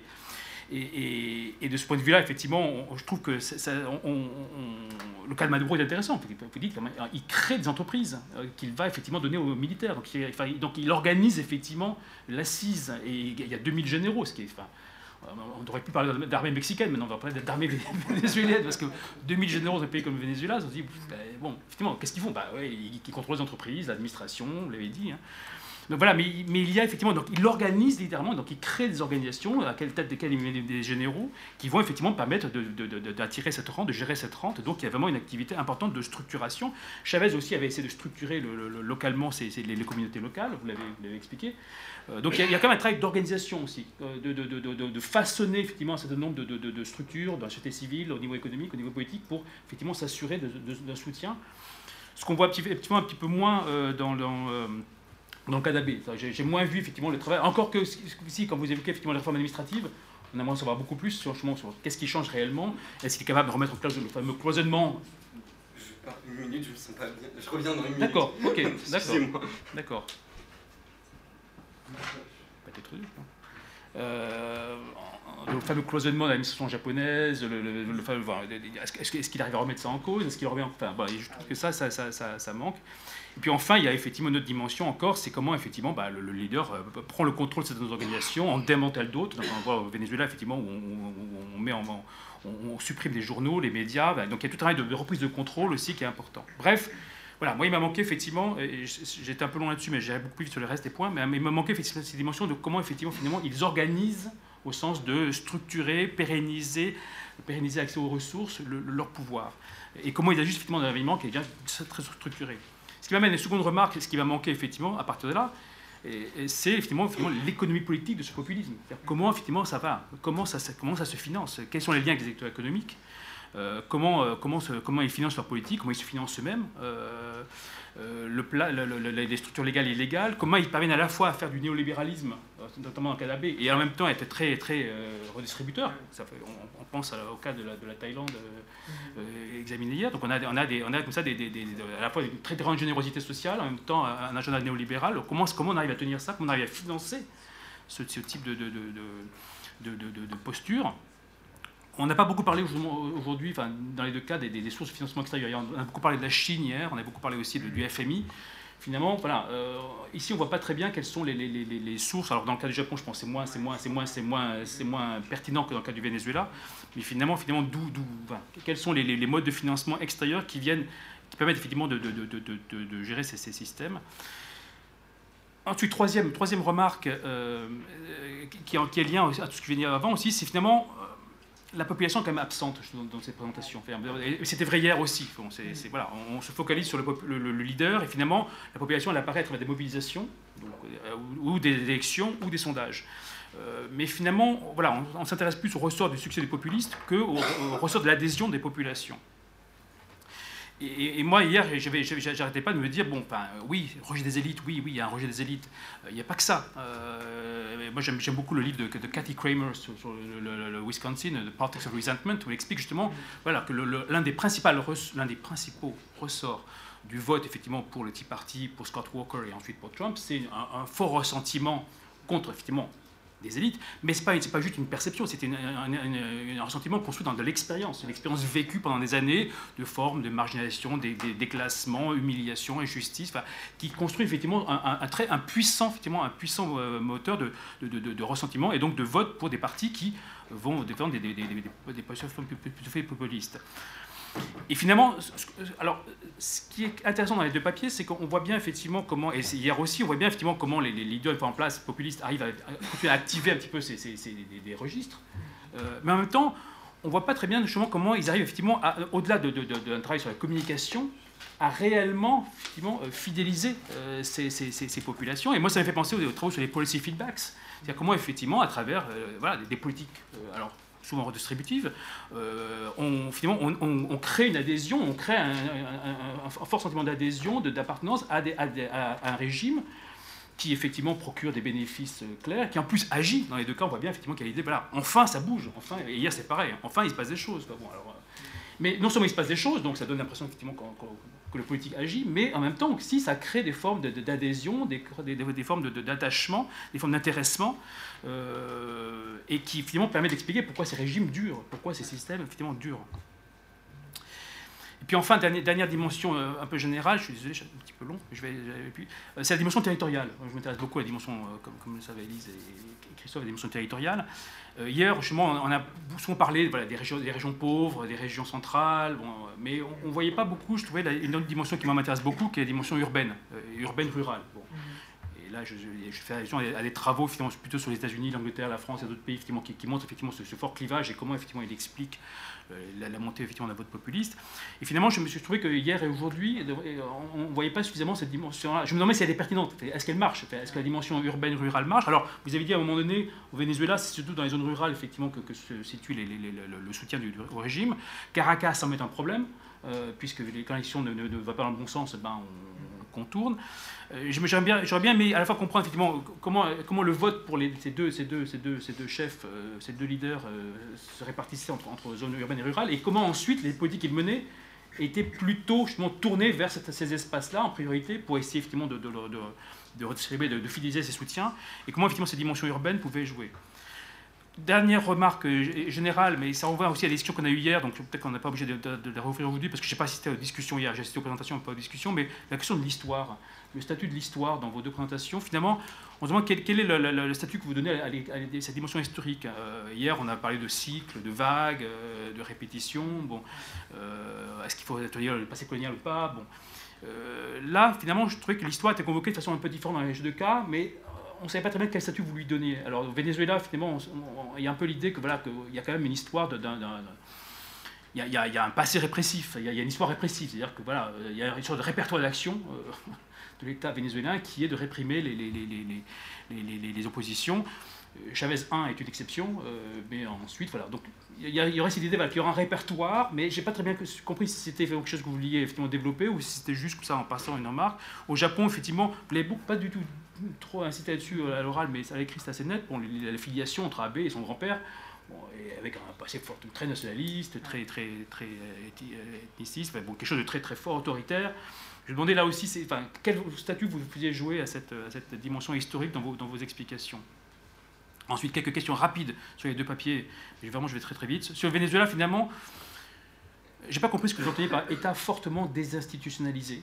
Euh, j'ai pas très bien compris à quoi renvoyer cette, notion et, pour expliquer effectivement la dérive autoritaire de Maduro. Et je suis pas, enfin, j'arrive toujours pas à comprendre ce qui explique la dérive. Bon, à part le fait qu'il va rester au pouvoir, bon, peut-être ça, suffit, hein, mais mais je, trouve que et c'est là où justement si on ne convoque pas peut-être tout ce qu'il y a autour en termes de, de, structures qu'il qui a créées, qui le soutiennent, qui est exercé auparavant l'armée, qui ont besoin effectivement de son maintien au pouvoir, qu'est-ce qui explique effectivement ces dérives autoritaires Je trouve que le papier ne, pourrait aller un peu plus loin là-dessus.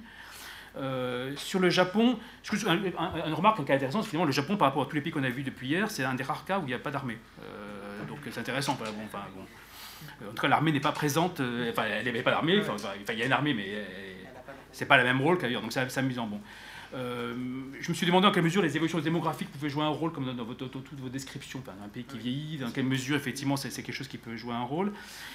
J'ai pas du tout compris la, parenthèse de 2006-2012, l'instabilité, le Premier ministre qui change tous les ans. C'est difficile de gouverner. Oui, mais c'est difficile de gouverner partout. Donc pourquoi est-ce qu'il démissionne, euh, pourquoi aussi vite au Japon? Mm. L'incapable de faire, Parce qu'ils sont incapables de faire preuve de cohérence dans le discours. Ben, ce qu'on a vu depuis hier, c'est que ben, justement, euh, ils ne font pas beaucoup preuve de cohérence dans les discours et ça marche. Donc euh, pourquoi là ça marche pas au Japon alors que ça marcherait dans d'autres dans d'autres cas euh, euh donc j'ai pas compris cette instabilité, enfin, quels étaient les ressorts? Et là aussi, je pense, enfin, il me semble que si on n'a pas cette dimension justement des organisations, qui, qui, notamment des partis politiques, mm. on, manque quelque chose qui, qui, qui permet d'expliquer pourquoi, pourquoi il, y a, un si rapide turnover des premiers ministres en si peu de temps vous dites euh, il, s'intéresse aux enjeux économiques et pas, pas idéologiques. Euh, j'ai pas très bien compris là aussi parce que finalement, enfin, après vous parlez bien des femmes, vous parlez de la protection des salariés, l'immigration, qui sont quand même des sujets éminemment idéologiques et culturels, donc euh, et, clivants euh, au, Japon comme ailleurs. Donc, en quoi ces sujets économiques et en quoi ils, ils, sont pas, ils seraient pas culturels? Et puis, et puis voilà, je m'arrête plein de questions, mais je vais, vous laisser le temps. Donc, je propose que vous répondiez rapidement, euh, pas, sur tout, forcément tout, c'est à vous de voir, mm. et après on ouvre, on ouvre la discussion à, la salle.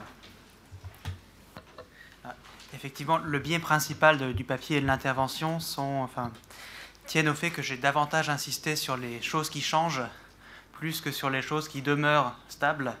Et parmi les choses qui demeurent stables, il y a un ensemble d'institutions qui effectivement structurent la société et la vie politique à commencer par le, rapport très fort, la relation très fusionnelle entre les trois types d'élites que j'ai mentionnés dans la présentation. Donc, la classe politique, le Parti libéral-démocrate, la bureaucratie et les élites économiques, donc le syndicat patronal, le Keidanren, les grandes entreprises en fait, qui ont l'avantage d'être trois élites très stables.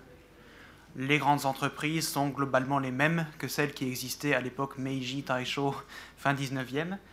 Elles sont organisées de manière oligopolistique, avec une concurrence relativement limitée dans la plupart des grands secteurs de l'économie. Et c'est pareil pour le corps politique est aussi relativement stable, comme on l'a vu, la bureaucratie c'est pareil.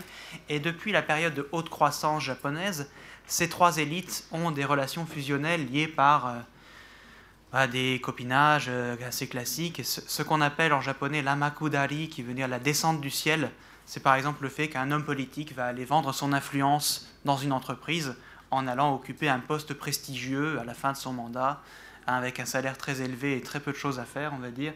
Pareil pour un haut fonctionnaire dans les entreprises, puis, etc. Donc il y a des, pareil, hauts fonctionnaires peuvent devenir hommes politiques. il y a des, passerelles très fortes entre les différentes élites qui existent toujours en fait.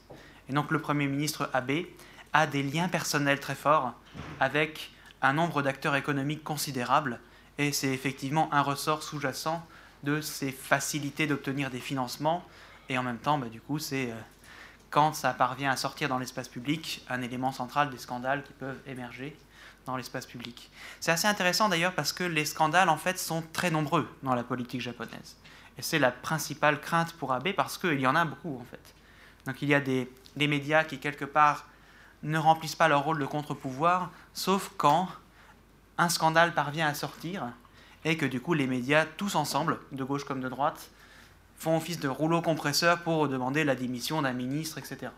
C'est d'ailleurs pour ça que ce sont en général les ministres faibles qui sont touchés par les scandales. Et le Premier ministre lui-même n'a été concerné que deux fois et il en, est sorti acquitté en réalité. C'est assez frappant quand on regarde les scandales de ces dernières années. C'est, euh, par exemple, quand on regarde ça d'un point de vue de genre entre hommes et femmes, être ministre femme au gouvernement vous amène nécessairement quasiment à, tomber pour un scandale.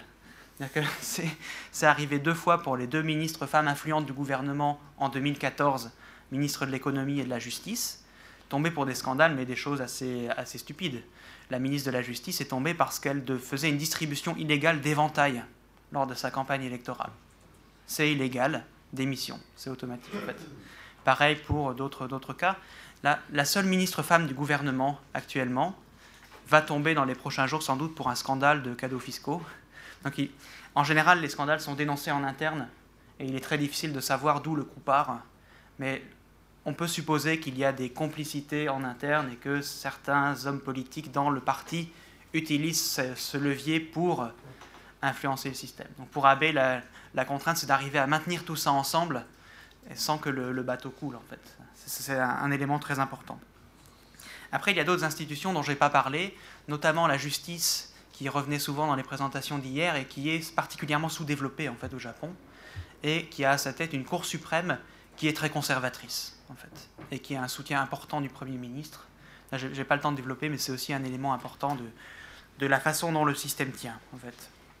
Autre point également important et qui sous-tend l'ensemble, c'est en réalité une dépolitisation et une défiance très avancée dans la population en fait. Ça c'est un élément qui est très marquant dans la politique japonaise, qui n'est pas nouveau, qui est, il y a toute une littérature sur l'individu japonais, etc., qui existe depuis les années 60, qui met en avant ce critère de dépolitisation de la population, en fait, et qui s'est radicalisé progressivement à partir des changements que, dont j'ai parlé.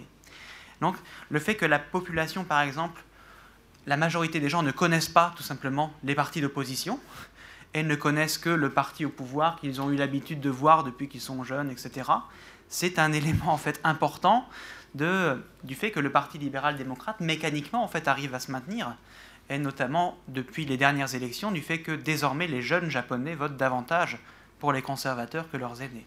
Ça c'est un changement, c'est un, changement complet par rapport à, au, à la façon dont le vote était réparti générationnellement en fait. Traditionnellement, on a un vote qui est d'abord rural, âgé, pour le Parti conservateur. Désormais, et notamment à partir de Koizumi et de sa modernisation de la communication, le vote libéral-démocrate est également présent dans les grandes villes et dans les populations jeunes. Le parti a réussi à ratisser plus large et donc un, un soutien qui peut se trouver dans différentes classes sociales, différentes générations, etc. Alors, autre point important, la, question du temps est assez compliquée parce que on a effectivement plusieurs temporalités qui se mélangent d'une manière assez étrange. Une temporalité très longue concernant bah, l'héritage idéologique du Premier ministre, le rattachement à son grand-père notamment, aux questions liées à la Seconde Guerre mondiale qui sont en fait très présentes encore dans l'espace public, et du coup bah, l'héritage de familles politiques très anciennes, et dans le même temps cette accélération du temps politique propre à l'anti-politique dont on parlait hier, euh, la modernisation de la communication, à la surveillance permanente des sondages d'opinion et l'adaptation aux aléas de l'opinion publique. Donc on a une sorte de... Voilà, c'est comme un... C'est un peu comme l'océan, il y a des vagues au, sommet, ça bouge beaucoup, il y a une lame de fond qui au contraire est très lente. Et l'articulation entre les deux dimensions est assez difficile à faire en réalité. Voilà, alors je ne sais pas si... J'ai sans doute oublié des choses, mais on aura l'occasion d'y revenir. Merci. Euh, merci hein, de, cette discussion. Euh, pour euh, répondre dans, l'ordre aux principales remarques, les ressorts de l'adhésion, c'est vrai que je n'ai pas évoqué dans le temps, temps limité. quand Chavez arrive au pouvoir, il arrive au pouvoir sur un discours anticorruption, il invoque notamment la troisième voie de, de Tony Blair. Et ce qui va euh, vraiment bâtir sa, popularité, ça va être l'instauration de programmes sociaux de redistribution massive en termes d'éducation, de santé, euh, d'alimentation, y compris de logement. D'un coup, euh, assez tardivement, mais coup, ils vont construire 2 millions de logements dans le pays, ce, qui est, un phénomène assez inédit, et ce qui vont être alimentés par un très haut cours du pétrole c'est-à-dire que Chavez va bénéficier entre 2004 et 2014 d'un baril de pétrole supérieur à 100 dollars dans un pays où plus de 95% des exportations dépendent du pétrole. Euh, ce qui va euh, construire sa popularité, ce qui va fidéliser une base sociale.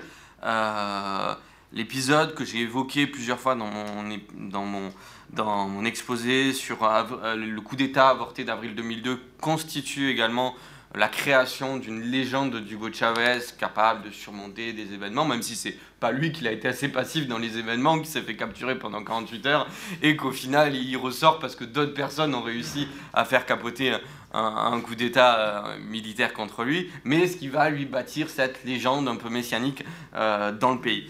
Euh, et ce qui est une popularité qui du coup est essentiellement liée à la personne d'Hugo Chavez, c'est-à-dire enfin il gagne des élections trois mois avant sa mort avec 10 points d'avance sur le principal candidat de l'opposition. L'élection suivante, Maduro la gagne avec un point d'avance. Euh, on a une popularité qui du coup était liée à, cette, à ces politiques publiques euh, de redistribution et donc de cette fidélité euh, de, de, la population. en termes de structure partisane, du coup, c'est quelque chose qui est assez peu organisé. et c'est pour ça que, ai pas, enfin, je ne l'ai pas évoqué de, spontanément dans, dans l'exposé. Euh, le parti politique d'Hugo Chavez s'appelle le MVR en 98. Euh, c'est une machine électorale qui va se transformer en Parti socialiste uni du Venezuela, qui va revendiquer, qui revendique toujours beaucoup, beaucoup d'adhérents, plusieurs millions d'adhérents, mais souvent ils ont plus d'adhérents que d'électeurs.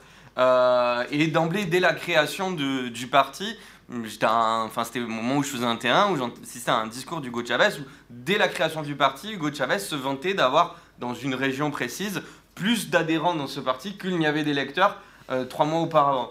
Et ce qui se comprend hein, dans un parti qui est au pouvoir depuis dix ans et où pour accéder à des positions euh, euh, dans l'État où il faut mieux être bien vu du, gouvernement, on a un effet d'adhésion à caractère extrêmement, enfin, par opportunité professionnelle et euh, une participation qui, par contre, ce parti est essentiellement une machine électorale qui fonctionne assez peu euh, hors période électorale, euh, où les candidats sont souvent désignés al dedo, on dit en, Amérique latine, c'est-à-dire, enfin voilà, par, par en haut, par le chef qui investit ou n'investit pas un tel ou tel candidat. Et où du coup enfin voilà c'est pas la structure qui concentre le pouvoir c'est une machine qui permet de d'investir ou de ne pas investir et de récolter des, euh, adhésions. Euh, en termes économiques, euh, les élites économiques traditionnelles ont initialement été hostiles à Hugo Chavez. Le coup d'État avorté d'avril 2002, quand pendant 48 heures Chavez est parti du pouvoir, c'était le président du patronat vénézuélien qui, qui l'a remplacé. et on a eu un renversement petit à petit avec notamment pendant toute cette période donc de, moments où il y a des, des turbulences et une polarisation politique forte, Hugo Chavez qui va mettre en place un contrôle d'échange où on peut bénéficier d'un taux de change préférentiel. Et c'est une des raisons qui aujourd'hui explique l'effondrement euh, économique du Venezuela, c'est-à-dire que le gouvernement pendant des années octroie des dollars à taux préférentiel à ses amis, mais aussi à des, grandes entreprises multinationales pour importer des produits, souvent des dollars qui sont euh, pour des importations qui sont souvent surfacturées ou qui ne sont pas faites, et qui va être un détournement de, on parle de centaines de milliards de dollars volés à l'État vénézuélien par ce biais.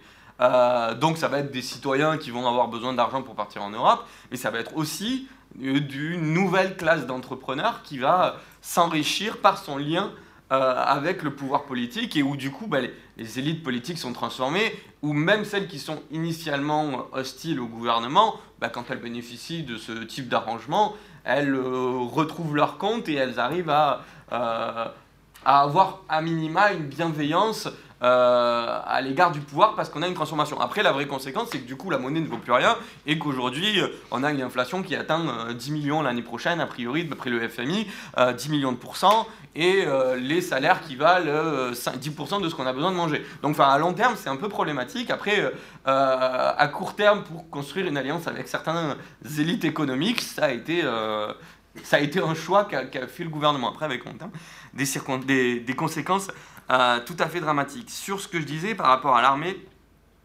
euh, du paradoxe, enfin voilà, qui n'était euh, pas forcément compréhensible, explicite. C'est-à-dire que sous Hugo Chavez, Hugo Chavez ne se confond pas avec l'armée. Une partie, quand, il arrive au pouvoir, une large partie de l'armée lui est hostile, même s'il en est issu.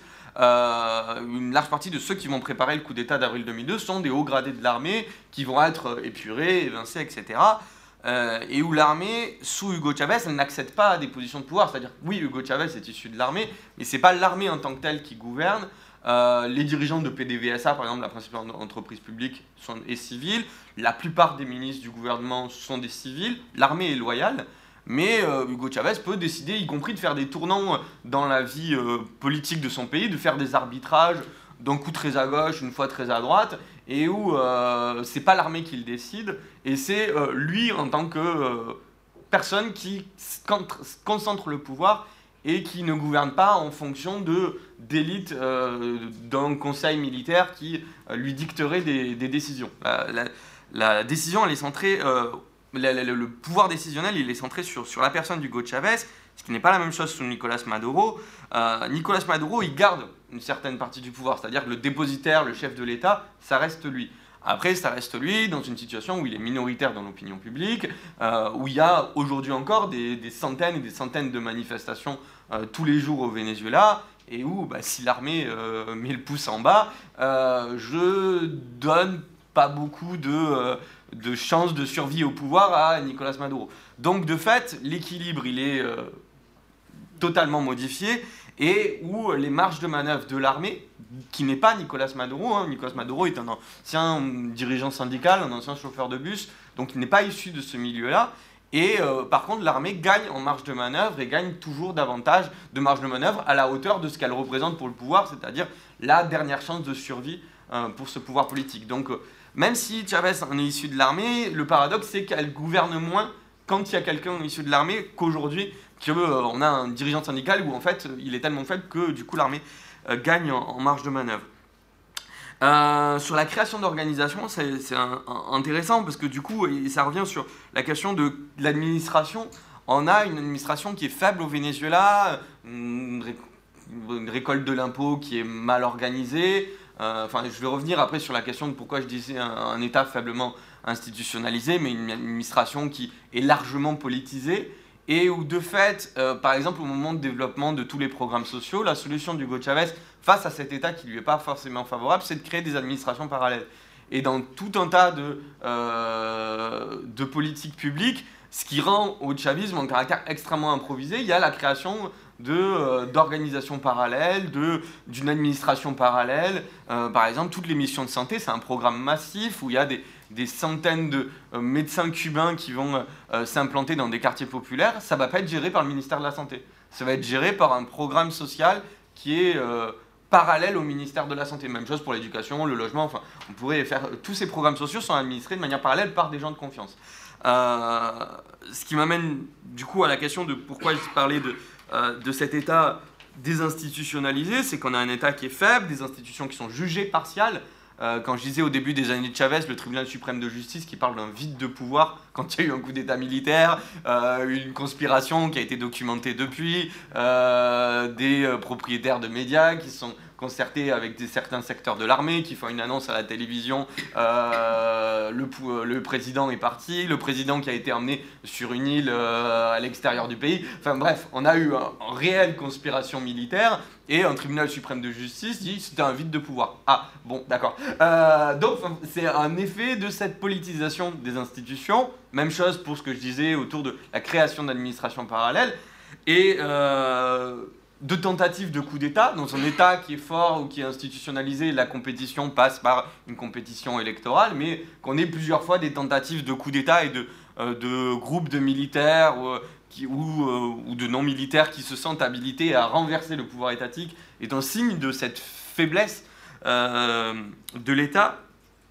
Et ce qui, a été un argument pour Chavez pour, euh, pour, pour politiser encore davantage et pour accroître cette polarisation.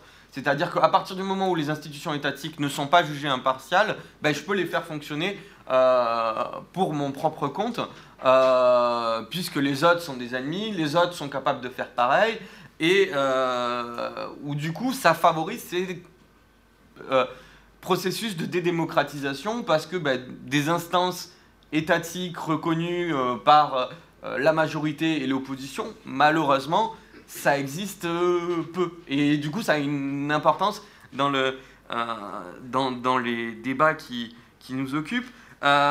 sur la dimension territoriale, je disais effectivement oui, que l'influence euh, était plus forte dans les secteurs ruraux, ce qui n'était pas le cas au moment où Chavez arrive à la présidence.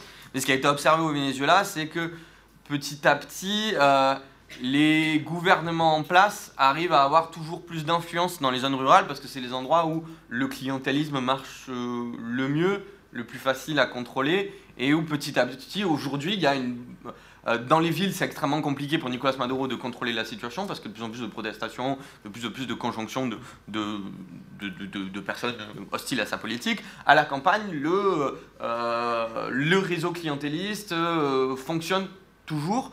Et je parlais de l'enjeu de Caracas, par exemple, quand la mairie a été dépossédée, donc la mairie en 2008 a été dépossédée de ses prérogatives, ce qui est un enjeu capital, c'est-à-dire qu'au moment des événements d'avril 2002, l'argument que donnait Chavez au moment de cette dépossession des pouvoirs, c'est qu'au moment d'avril 2002, la mairie est dirigée par un maire d'opposition euh, et où du coup la police métropolitaine concourt à euh, l'organisation de la conspiration.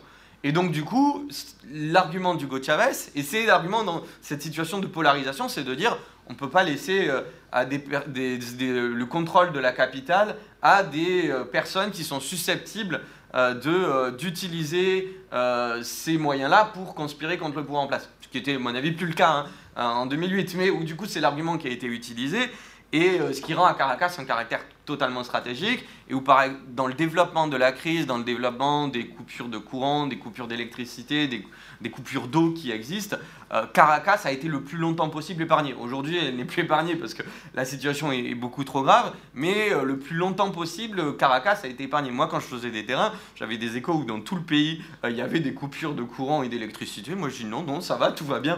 Et où quand on reste dans la capitale, ça, fonctionne mieux parce qu'il y a un caractère stratégique et que les moments où il y a eu des conspirations étaient centrés sur, sur la capitale. Et enfin, sur la répression, euh, l'histoire de la répression, euh, je mettais en évidence parce que du coup, ça s'inscrit dans cette tradition-là. Après, le Venezuela, c'est à rebours de, de, l'image euh, qui a été longtemps forgée, y compris dans les sciences sociales sur le Venezuela, d'un pays qui avait une exception démocratique. C'est-à-dire qu'à l'inverse de la plupart des pays latino-américains qui ont connu des dictatures militaires, depuis 1958, il n'y a plus de dictature militaire au Venezuela. Il y a toujours un régime démocratique toujours un régime démocratique avec des pratiques du pouvoir qui restent euh, répressives. Mais ce qui est, ce qui est une contradiction, c'est-à-dire que c'est à la fois l'endroit où étaient accueillis euh, des exilés chiliens, argentins au moment des, dictatures militaires les plus, les plus répressives, les plus de type avec une ambition terroriste dans les années 70, mais où en même temps c'est quand même un lieu où il y a une histoire d'une répression étatique contre les subversifs, quelle que soit leur période. Hein, que, euh, qui contre un gouvernement de gauche ou de droite, euh, mené par, un pouvoir, euh, par des pouvoirs différents, mais où il y a une histoire de cette, de cette répression. Merci. Une question pour, Xavier. le gouvernement actuel japonais ouvre la une migration, une immigration au Japon.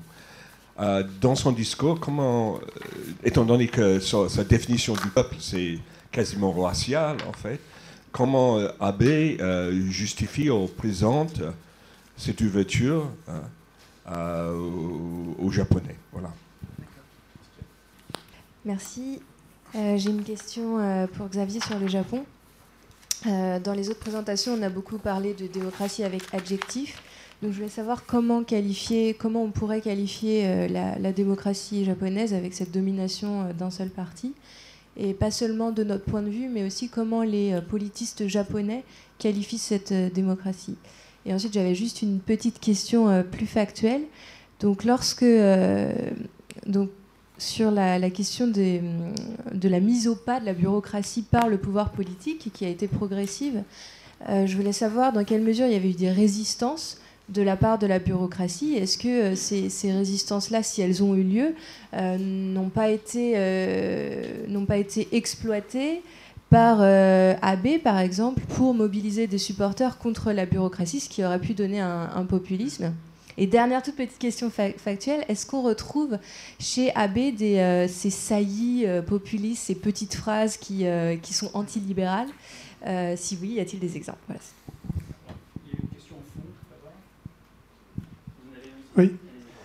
Euh, on a l'impression qu'on commence à discerner quelque chose qui me paraît important, qu'on verra peut-être confirmation cet après-midi avec la Hongrie et la Russie, qui est effectivement le rôle des médias, avec ce rôle très important pour l'arrivée de ces nouveaux gouvernements. Peut-être on ne l'a pas vu assez lent, mais à part ça, on la voit partout. Et surtout, et c'est l'interrogation pour l'avenir, on voit que le Japon, sous une certaine forme, commence à les museler. On voit que le Venezuela commence à les museler. Et donc la question se pose, une fois que les médias ont servi, Quid de l'après, puisque, semble-t-il, les médias ne seront plus un facteur décisif pour une évolution dont on ne peut pressentir ce qu'elle deviendra. Mais ça me paraît plutôt une, question pour la conclusion du colloque. Merci. Alors, également deux questions rapides sur le, sur le Japon. La première euh, sur les lignes de fracture qui existent, les grandes lignes de fracture qui existent au sein du PLD, euh, bon, un parti avec de nombreuses factions. Euh, notamment à l'événement de 2011, et je pense à la conférence de presse donnée par trois anciens premiers ministres, dont Koizumi, sur, appelant à une sortie du, nucléaire, en, en, contradiction totale avec la ligne du PLD, officielle du PLD. Et la seconde question sur le rôle du New Komeito, donc parti allié du PLD, euh, traduction politique d'une secte Sokagakai bouddhiste. Donc voilà, quel, quel rôle joue-t-il ou pourrait-il jouer sur ces questions? Merci. Une question euh, à, Thomas sur euh, cette, euh, ce cas assez unique d'héritage en quelque sorte, hein, de transmission.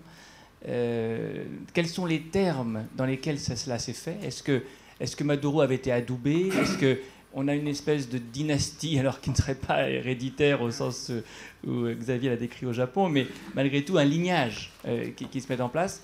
Comment est-ce qu'on peut essayer de voir euh, le populisme euh, passer euh, d'une main à, une autre?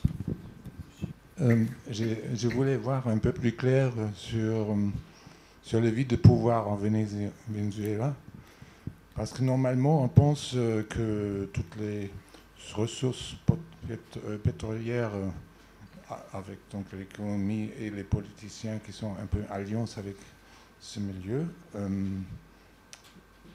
se transformer dans une autocratie, dans une.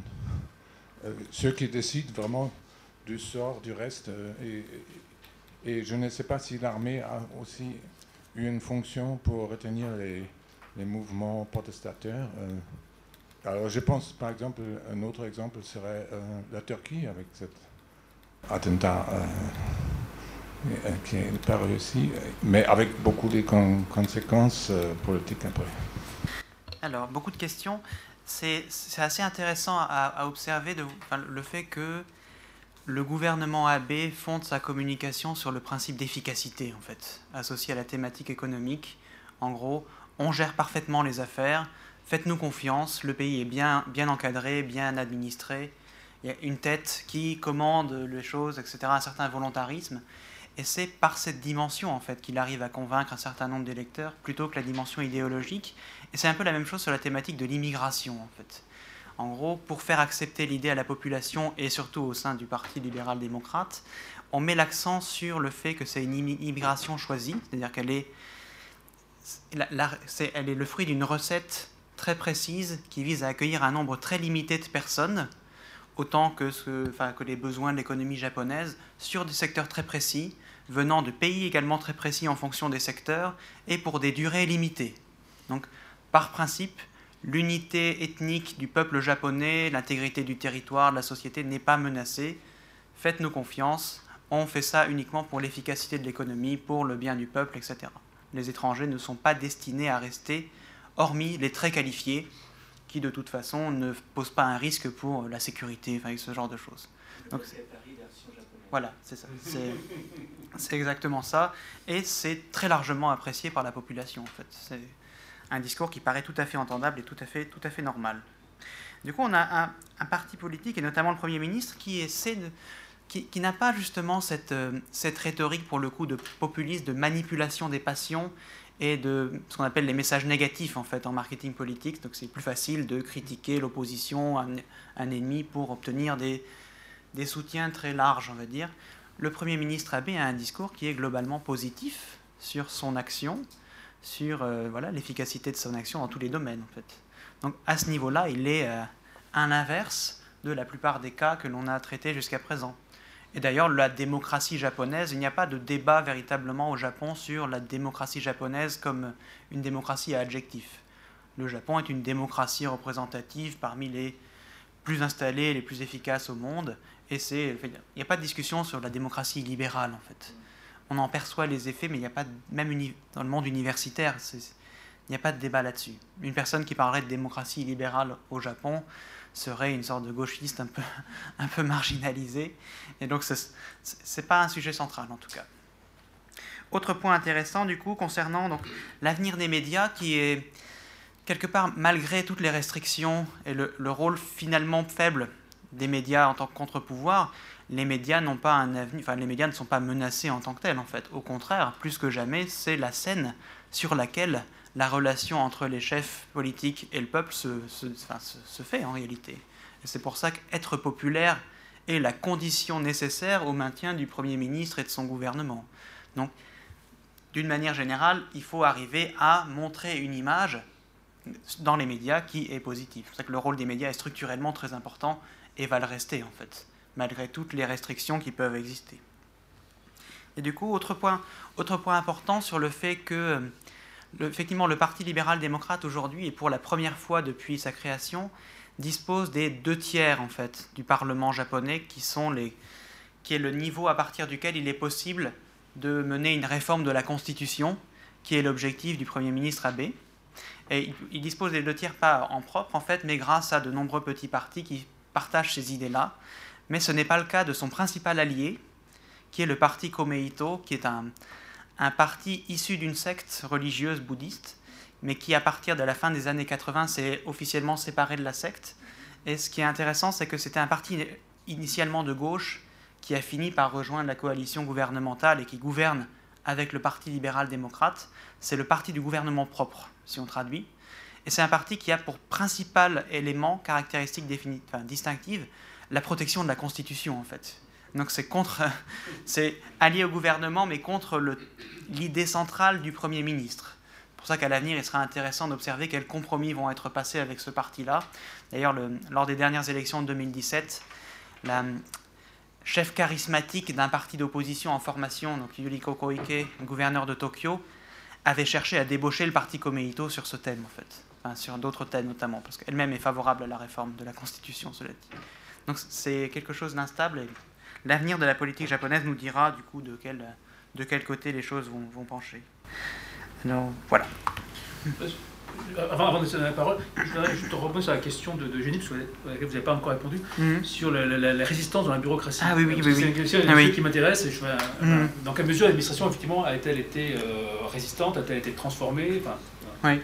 C'est- C'est assez intéressant parce que les, la- on ne connaît pas de hauts fonctionnaires charismatiques qui soient venus défendre la bureaucratie dans l'espace public, par exemple.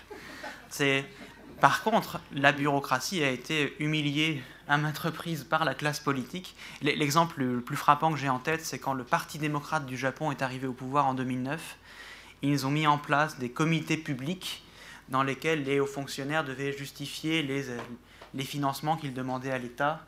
Et donc c'était transparent, les citoyens pouvaient venir assister à ce genre de réunion et c'était quelque part euh, la mise sur la place publique, en gros, d'avantages financiers de, de la bureaucratie des ministères, en fait. Donc c'est quelque part pour rendre le processus de transparence, la mise en scène du processus de transparence a joué contre la bureaucratie et pour la classe politique. Mais autrement, la, la résistance a très vite été assez limitée en réalité. Parce que, c'est notamment le cas à partir de Koizumi et plus encore sous Abe, Abe est très fort dans l'art des nominations de personnes de confiance et de compétences à des postes importants, notamment pour encadrer les ministères et pour mener les politiques volontaristes, etc. Euh, alors, euh, sur, les, sur les médias, enfin, euh, ce qui est intéressant au Venezuela, c'est que les médias aujourd'hui gouvernementaux, enfin, on a un tel révisionnisme dans le, dans le discours gouvernemental que personne n'y croit, c'est-à-dire il y a une négation ou une euphémisation du phénomène de migration des Vénézuéliens à l'étranger, Euh, on a le fait que la crise économique est due à des élites qui complotent, enfin c'est tellement décalé avec la réalité que vivent tous les jours les Vénézuéliens que assez peu euh, de personnes y donnent une crédibilité. On a des médias qui peuvent avoir un rôle hein, d'avoir de diffusion de feuilletons, euh, de telenovelas, mais qui n'ont pas un rôle euh, politique. Le pluralisme de l'information en tant que tel, euh, ça va plutôt être par des, sur Internet, par des réseaux sociaux, avec certaines sources de qualité hein, qui, qui, qui continuent à assurer un maintien de, de l'information, de la réalité de ce qui se passe au Venezuela. D'autres sources qui sont évidemment moins de qualité. Après, elle est très liée à cette conjoncture politique actuelle. Euh, C'est-à-dire que, enfin voilà, si demain le gouvernement de Nicolas Maduro euh, s'en va, c'est difficile d'imaginer, enfin voilà, euh, les recompositions qu'il pourrait avoir, pourrait avoir dans, le spectre médiatique. Sur la transition de la transmission du, populisme, pour donner déjà les circonstances factuelles de comment ça s'est passé, Hugo Chavez il a eu tendance à couper les têtes, enfin en bon leader populiste, à couper les têtes des seconds et pas laisser émerger quelqu'un qui pourrait lui faire de l'ombre dans la totale tradition des, leaders populistes. Euh, simplement, il a eu une grave maladie, un cancer, et la dernière intervention publique, c'est pour dire s'il m'arrive quelque chose, quand un leader populiste arrive à dire ça, c'est qu'il va lui arriver quelque chose. Euh, S'il m'arrive quelque chose, je vous demande de voter pour Nicolas Maduro, comme vous feriez pour moi-même, unité totale du peuple vénézuélien, etc. Et euh, c'est sa dernière intervention publique. Euh, il meurt 3-4 mois après. Et il y a un mois de campagne entre la mort d'Hugo Chavez et euh, l'élection de Nicolas Maduro. Et la campagne de Nicolas Maduro est axée totalement sur euh, faire un dernier hommage à Chavez en votant pour Nicolas Maduro. Voilà, une anecdote où il y a un petit oiseau, il raconte une anecdote qu'un petit oiseau s'est posé sur lui et, c'était Chavez qui lui parlait à travers ce, petit oiseau. C'est, voilà, c'était euh, mis en scène euh, à, l'extrême. Euh, c'est, je, pense, c'est, je pense ce qui manquait pour arriver à lier nos, nos deux, nos deux exposés. Euh, après, la situation actuelle, enfin voilà, on a une routinisation du charisme et la situation actuelle n'est pas la même. Maduro n'a pas la même légitimité, n'a pas la même histoire, n'a pas les mêmes qualités qu'Hugo Chavez. Euh, et sur le terme de populisme, je ne l'ai pas utilisé dans ma communication. Après, enfin voilà, quel que soit à peu près, on a plusieurs définitions du terme de populisme, quelles que soient les définitions, Chavez entre, euh, entre dedans. Enfin, il, co- il coche, il coche toutes les cases pour y correspondre. Après, je ne l'ai pas utilisé parce que du coup, dans le prisme que j'ai utilisé dans mon exposé, c'était pas ce qui permettait de montrer euh, l'évolution des différents types euh, de gouvernement, mais même la rhétorique de Nicolas Maduro, elle est de type populiste. En même temps, je ne pense pas qu'il arriverait au pouvoir et il n'articule pas des, des demandes insatisfaites, pour reprendre les, mots de, de Laclos, pour arriver au pouvoir. Aujourd'hui, il suscite plus le rejet que, que l'adhésion. sur le, le lien entre les ressources pétrolières et l'autocratie aujourd'hui, l'enjeu du contrôle de la rente pétrolière, c'est un enjeu central au Venezuela. Tout ce que je parlais du coup d'État d'avril 2002, ça, a commencé sur le contrôle de l'entreprise pétrolière. C'est-à-dire que Chavez avait fait démissionner un dirigeant de l'entreprise pétrolière et du coup, c'est ça qui, euh, a mis le feu aux poudres. Il y a eu une grève du des cadres de l'entreprise pétrolière pendant plusieurs mois et c'est un enjeu majeur. Euh, ce qui pourrait laisser croire qu'aujourd'hui, du coup, ils vont s'appuyer sur ces ressources pétrolières pour se maintenir au pouvoir, ce qui me semble pas forcément le cas. Euh, parce que du coup, dans les situations de crise économique aussi massive, ils n'ont plus les moyens d'entretenir ces ressources pétrolières et on estime que depuis 2014, la, les productions de pétrole du Venezuela étaient divisées par deux ou trois. Enfin, la production est en chute libre ces, ces, derniers mois. Le pays est en niveau d'endettement massif, il est en défaut partiel de paiement selon plusieurs agences de notation. Il fait recours du coup, comme il y a des sanctions des États-Unis qui ne refusent, enfin, l'administration Trump a dit que les banques et les citoyens états-uniens n'ont plus le droit de prêter au Venezuela. Du coup, euh, le Venezuela se tourne vers la Chine et la Russie et emprunte à des conditions très défavorables, c'est-à-dire hypothéquant euh, les ressources euh, du Venezuela.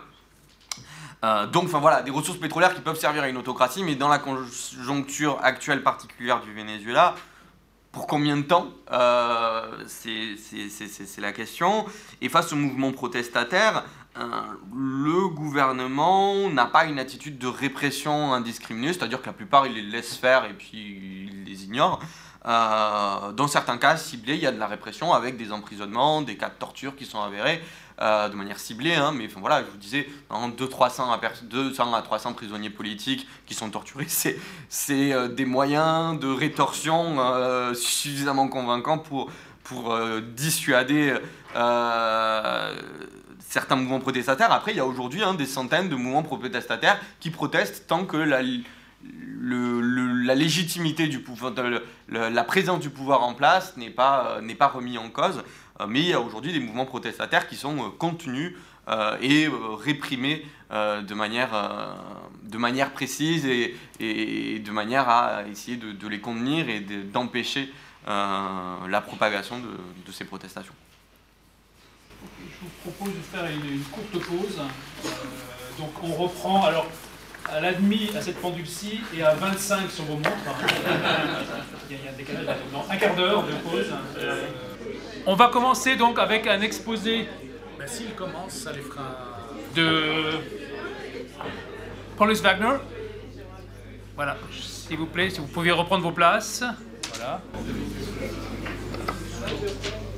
Paulus Wagner will be talking about Austria for the next 20 to 25 minutes.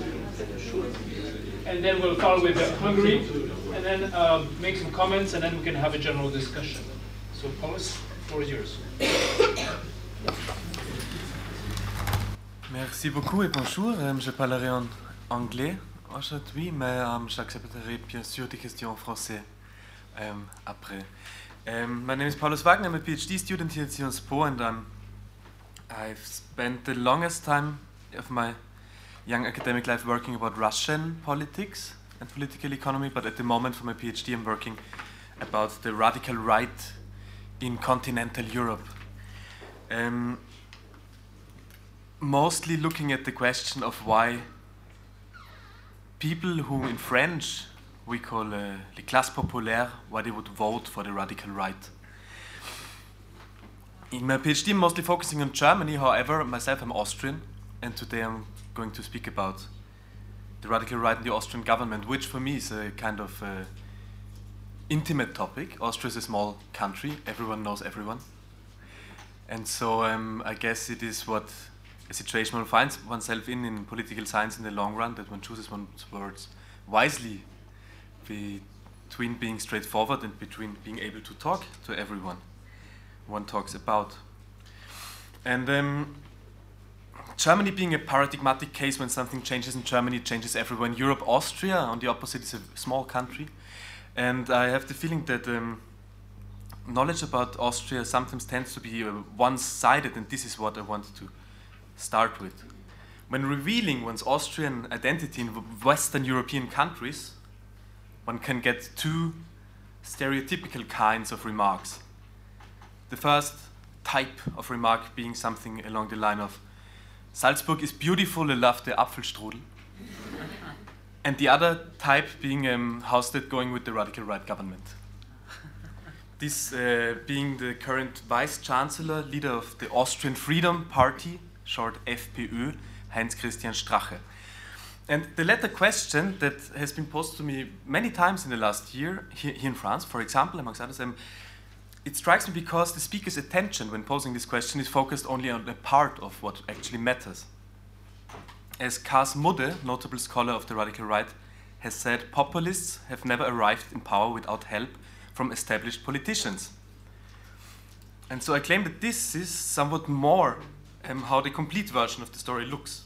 This is the Austrian Chancellor, present day Chancellor, conservative politician Sebastian Kurz, and this, the radical right wing man, is his coalition partner. This is the populist we're looking for, but indeed they have both behaved a bit populist. And in order to get a grasp on this, I will proceed as follows. I will have a brief look at the history of FPÖ, and then at the two times it entered into a governing coalition from 2000 to 2007 and from 2017 uh, pro in the present. Finally, I will resume the policy activity of the latter, the current uh, coalition government. There's much to be said about the FPÖ, and where we'll start from is um, somewhere 200% left of this uh, graphic, somewhere two meters over there in the 19th century. um, the history of the FPÖ dates back to um, original German nationalism, which, like most nationalisms, emerged in the 19th century, Austrian politics, since the original process of democratization, has three major camps Christian conservatives, social democrats, and German nationalists. Austrians identifying as Germans at the point, uh, so excuse me, German nationalists in Austria, the so called Great German faction, in the 19th century had the idea of Austrian Germanophone lands joining the German, the emerging German nation state, which was created in uh, 1871, by the way, not so far from here. Important to understand is that this original nationalist camp, dating back to original civic nationalism, has always included civic and economically liberal elements and far right, in German called völkische elements, which are racist, in the, back then also anti-Semitist. And structurally, in political competition space, this tripartition of Austrian political space has stayed until today. So we're jumping from back then into the 20th century.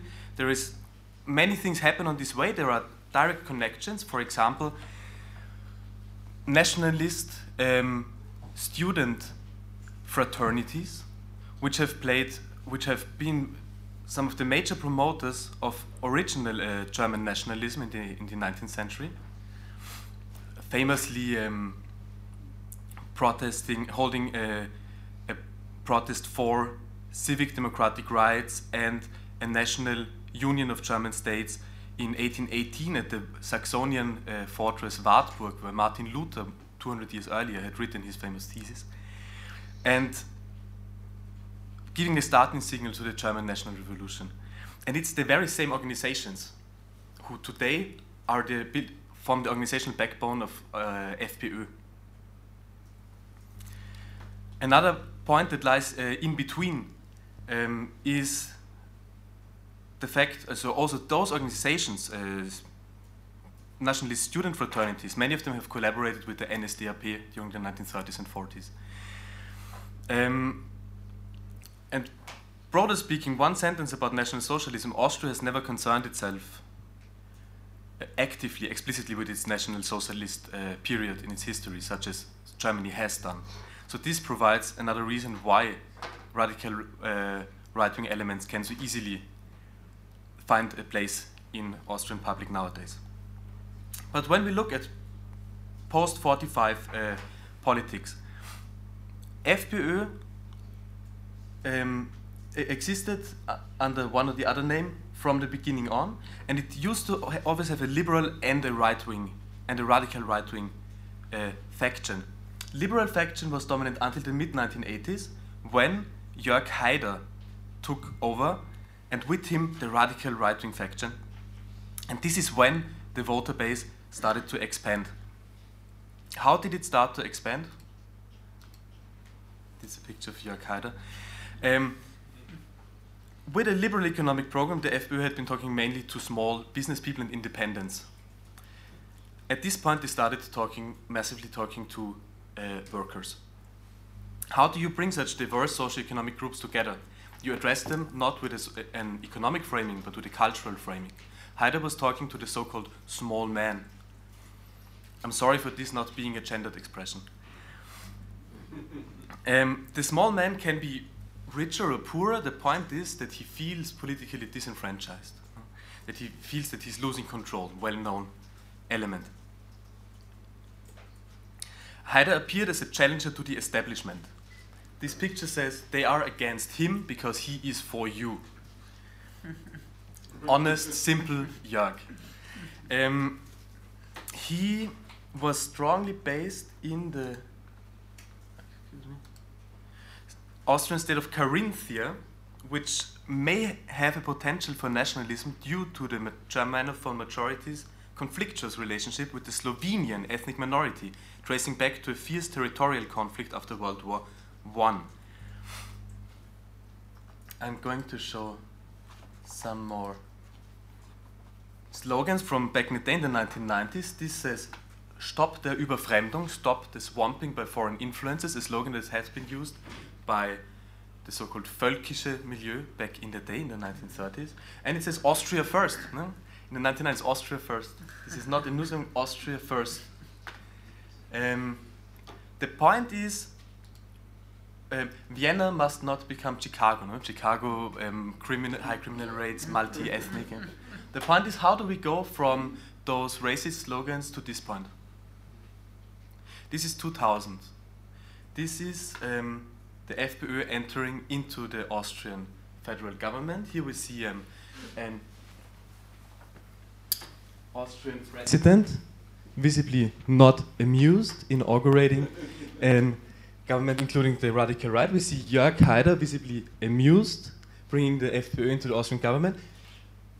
But whom else do we see? We see Wolfgang Schüssel, chancellor, head of the Conservative Party, visibly amused, striking a coalition deal with a radical right wing party. Here we see um, those two politicians visibly very amused in a sporty car. So, what happens in between? There are many explanations. One that I also want to cite is that um, Austria has a very particular media landscape. The Austrian boulevard press has a proportional reach that is unprecedented in all other countries of the world, and it has consistently been promoting anti immigration positions while Haider was campaigning. So the, the image of the criminal Afghani person, for example, was reinforced by the Austrian press for 20 years, and Haider was obviously riding on this wave, even if the newspapers were not always supporting him in person. But the argument is that what really needs to be understood in order to understand the FPÖ arriving government are the dynamics of federal level coalitions in Austria, and this on two levels. The dominant form of government during the time when the FPÖ starts rising in this, in this graphic was the grand coalition between the two major parties, named SPÖ, ÖVP, Social Democrats, Conservatives. And towards the end of the 20th century, those coalitions became increasingly conflict ridden. Major parties had converged in fundamental issues, European integration, so, uh, support for a specific type of European integration, support for globalization, and the general paradigm of economic policy. But at the same time, they set out to blocking each other's legislative projects and attacking each other publicly to that extent that the public perceived nothing but quarrel, void of content, and stagnation. More and more people started protest voting, notably for FPÖ, and the major parties started looking for alternatives. So in 2000, Haider's FPÖ finally overtook one of the major parties, the ÖVP. This already was scandalous, but more important is what happened afterwards. By tradition, the Austrian president asked the winning party's leader, party's leader to form a coalition. So he gave this right of initiative to the SPÖ, to the Red, the Social Democrat Party. SPÖ approached ÖVP, ÖVP rejected. So the president transferred the right of initiative to the ÖVP. He jumped the queue. He did not give it to Haider. And ÖVP leader Wolfgang Schüssel, we've seen before in the picture, um, struck a deal with the FPÖ. He did so, one can analyze, for two reasons. First, to escape another grand coalition with the SPÖ, and for the opportunity of realizing a substantial liberal economic program. His government is remembered for large scale privatization programs and for several corruption scandals, such as around the purchase of military defense jets and the privatization of a telecommunications company. Schüssel himself has represented, or rather, he has actively effected, a change of style and program in the ÖVP from Christian social to neoliberal. And the old type of ÖVP was not ready to make a coalition with the radical right. The new type, however, pragmatically considered it. Um, this government was um, accompanied by national international protests. Haider took a strategic choice to move back to Carinthia in Austria. The, the, federal states have a very strong standing. You have a stronger position there, and you can place your favored candidates in federal politics. Um, FPÖ made a very poor performance, being blamed by the voters for all that the coalition government had done. And now look at what coup Wolfgang Schüssel was able to make after for, uh, until the next elections, after the first period of this government, ÖVP goes up, FPÖ goes down. The ÖVP won from this coalition, FPÖ lost from this coalition. And this is what the Austrian public also remembers about a way of dealing with an un uncomfortably growing populist actor. You put them into government, they will show that they are incapable of, of, of delivering. This is how the Austrian public remembers it yeah, from back then. The FPÖ afterwards underwent a, a schisma. Jörg Haider left, founded another party, and Heinz Christian Strache, a for, former disciple of Haider's, but politically socialized in the milieu of Viennese uh, fraternities, took over the leadership. And, and Haider went more into a, a, moderate direction, and Strache went back into, into opposition, into, into radical anti immigration slogans. This is Haider's moderate uh, program. So let, let, us work. Um, he seems to be uh, more mature already. Um, this is Strache. Yeah? Before we read Vienna must not become Chicago, now we read Vienna must not become Istanbul. he says what Vienna thinks, the blue eyes. Courage for our Viennese blood. Blood. Yeah? Um, too much foreign influence is not good for us. This is a dialectal expression simply saying home instead of Islam. And now the point is how do we go from here to here? Same story, slightly different. Oh, by the way, one more point about Jörg Haider. Jörg Haider um, had one sensational comeback in the elections of 2008. Um, he scored more than 10% only for his own uh, charisma. Then, um, celebrating this uh, uh, victory, got drunk at a Corinthian nightclub, had a car accident, and died a couple of days after the election. Um, so, here, um, Strache. Strache built up the same way as Haider before, grand coalitions not functioning, FPÖ winning. But now the FPÖ's electorate is more equally spread across Austria. It's not so strongly based in only one state. They have very likely developed stronger voter party links. It's no more only a protest vote.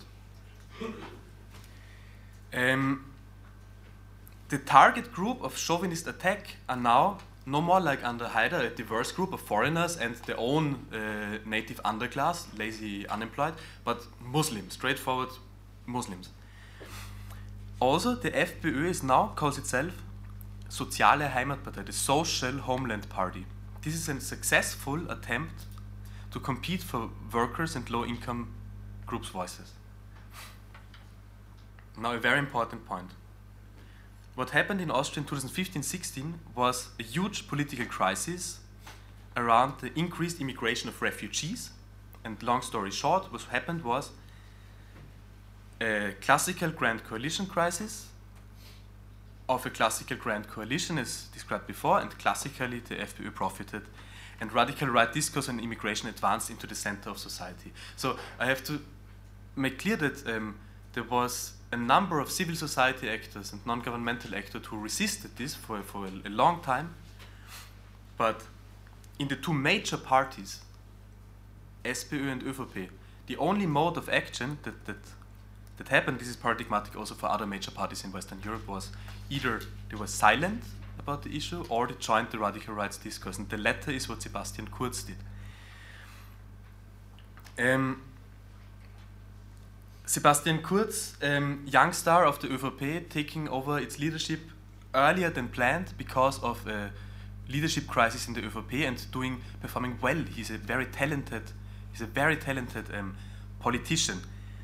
Um, four years older than myself, and I followed his career for many years. He never studied and never worked outside of politics, but he's a very talented politician with definitely one thing: a personal power project and a very good feeling for, for tactics and for style. Sebastian Kurz won the 2017 elections in Austria after having watched closely what Macron and what Mark Rutte in the Netherlands have been doing. And Sebastian Kurz was, in a certain hindsight, a bit populist. He turned against immigration and he promoted what he calls a new style in Austrian politics. And we will briefly analyze what this new style is about by going through the policies that this government has uh, proposed or passed in the one year that it is in office now. And I want to um, summarize these in, in four points. A, déjà vu, policies of radically liberal economic reform or welfare retrenchment. B, um, symbolic policies that are void of content but have a nation, na nativist or populist appeal passed by the FPÖ. Three, the discrimination of minorities.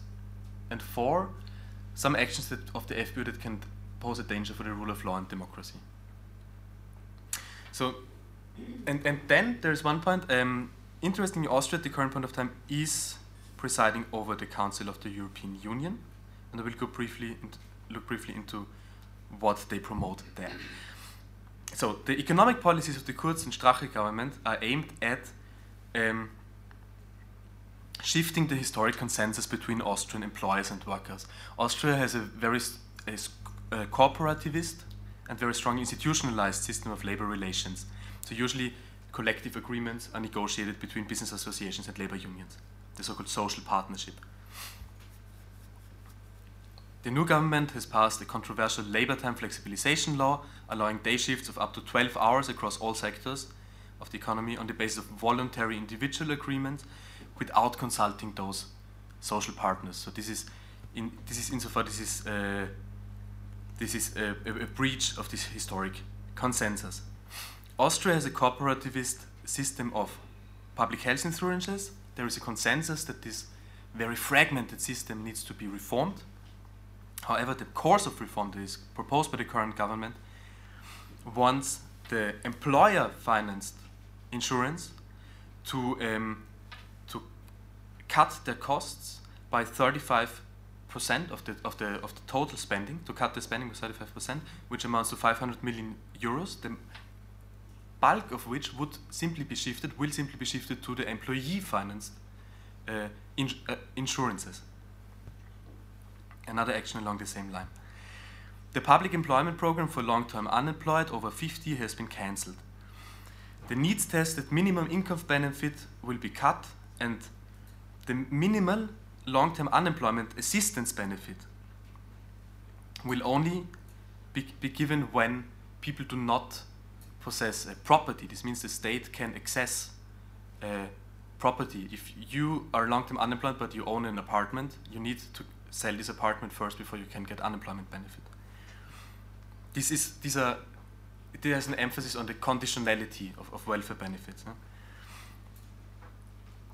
Um, also, the government aims to pass a constitutional law with the aid of the oppositional Liberal Party that will um, will um, restrict um, future governments uh, spending the making of debt.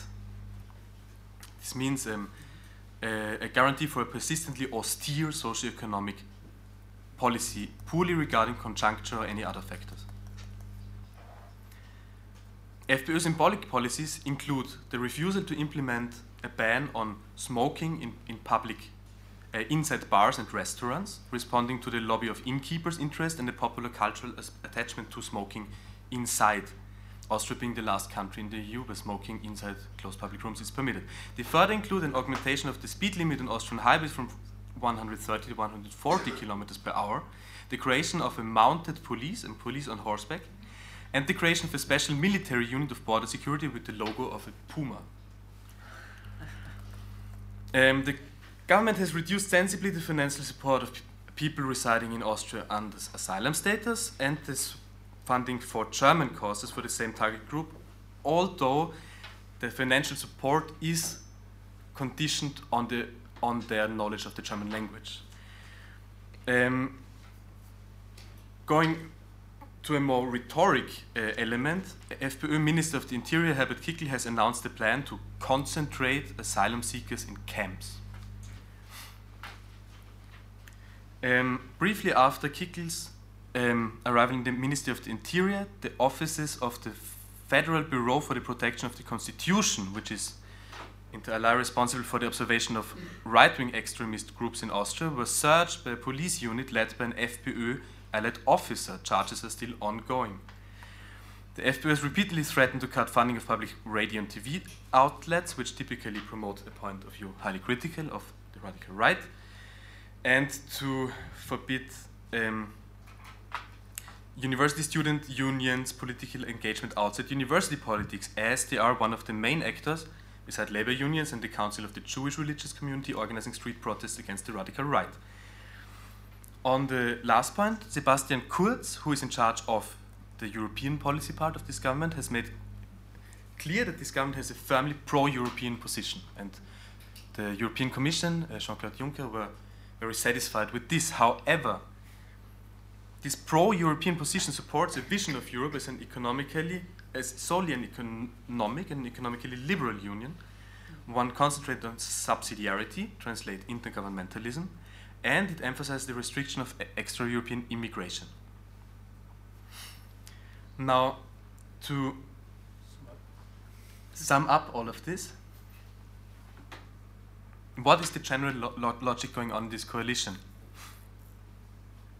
The FPÖ participation in this government serves to expand the social support coalition for welfare retrenchment by the radical right party, bringing in working class constituencies, stabilizing their voter party relationship, and therefore the complete government program with nativist and populi- populist blah blah rhetoric, and the symbolic value of the discrimination of minorities. One question emerges from this analysis, and this happens to be the research question of my PhD thesis. Why do the poor vote for the radical right? And the answer can be many things. It can be socio-structural change. Workers have a different life logic now than they used to have back in the day. It can be um, it can be position blurring of the radical right-wing party, disinformation, but one main notable factor is there is a lack of political competition. There is no meaningful electoral alternative. And there's notably no meaningful electoral alternative for those who do either really not or who simply cannot see, and no one is so nice to clearly show them, point out for them, because this might also be the role of a political actor, how they benefit from the type of European integration that we have been doing in the last two decades, and how they benefit from globalization, migration just being one of its elements. And let me bring this to the point. When I talked initially about Apfelstrudel and critique of the radical right being stereotypical answers to Austria being evoked in Western Europe, I lied. It was a straightforward lie because the sample I tried this out with is not at all representative of Western European populations. It's an upper middle class sample who can afford and who has the habit to travel to places like Salzburg and who cares about the radical right being the radical right. There's a significant part of Western European societies that would tell me what the heck do I have to do with, other, with that other country of yours? Except to work in tourism. When we allow a liberal versus populist mode, such a dominant dividing line of political competition, instead of an economic left right one, then FPÖ is the only one offering an answer to these before named questions. No one else addresses them. How, however, could these questions else be addressed than through nativist ideology? What could we offer to those for whom Apfelstrudel simply is not their priority? Through the realistic offer of socio-economic certainty, for example. The right amount of solidarity and of social justice is the one element that has so far made modernization and made liberalism work sustainably. And my suggestion is that only this, and therefore an approach notably to European policy, diametrically opposed to that of current President of the Council of the European Union, Sebastian Kurz, is what will make Europe work sustainably and steal national populism's thunder on the mid and long term.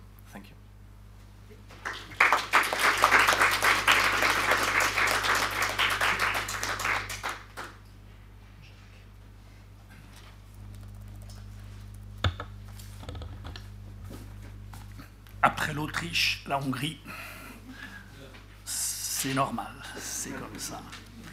Et il y a en fait effectivement beaucoup d'interactions entre les deux pour des raisons historiques évidentes. Mais euh, je commencerai non pas par les raisons historiques, mais par, euh, euh, par deux citations de, de Victor Orban. la première qu'il a donnée, c'est d'une interview qu'il a donnée au Monde en 2012, où il dit Je suis un plébéien de droite. C'est la description la plus brutale. C'est sans doute difficile, c'est sans doute très difficile à comprendre pour des Français. Donc ça, c'était sa façon dont il veut se présenter en France en 2012, plébéien de droite. C'est son autodéfinition.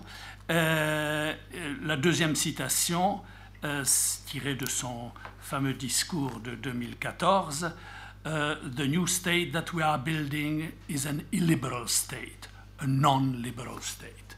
Donc, voyez les deux choses. Il se définit comme un plébéien euh, de, euh, de, droite et ça a une connotation importante dans le, dans le contexte hongrois parce que c'est à la fois plébéien parce qu'il est issu des couches populaires d'un milieu très modeste, très modeste, pauvre, il a connu la pauvreté dans son enfance, véritablement. Décrivait, ils n'avaient pas l'eau courante. Enfin, bon, voilà. Donc il y a le côté plébéien parvenu, mais il y a aussi le peuple. Et dans le contexte hongrois, bien entendu, euh, euh, cette euh, référence, voilà, les élites, les héritiers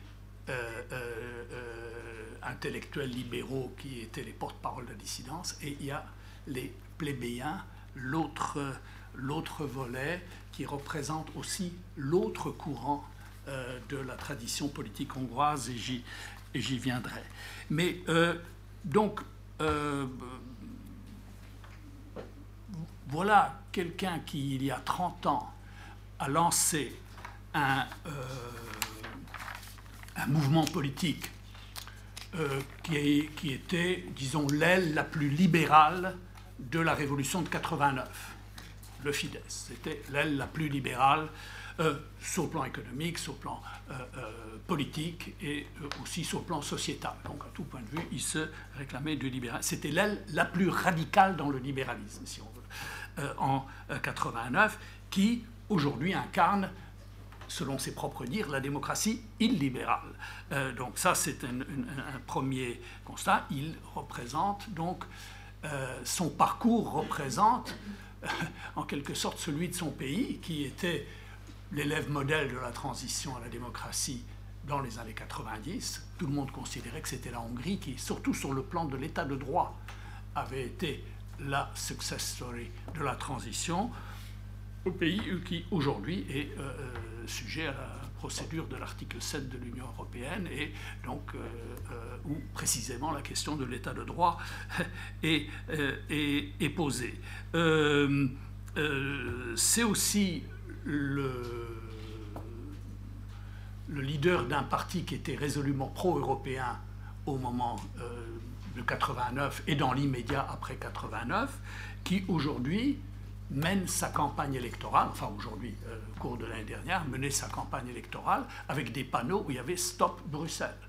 Donc, ouvertement, euh, contre l'ingérence, contre l'ingérence de, de, Bruxelles. Et donc, on a là ce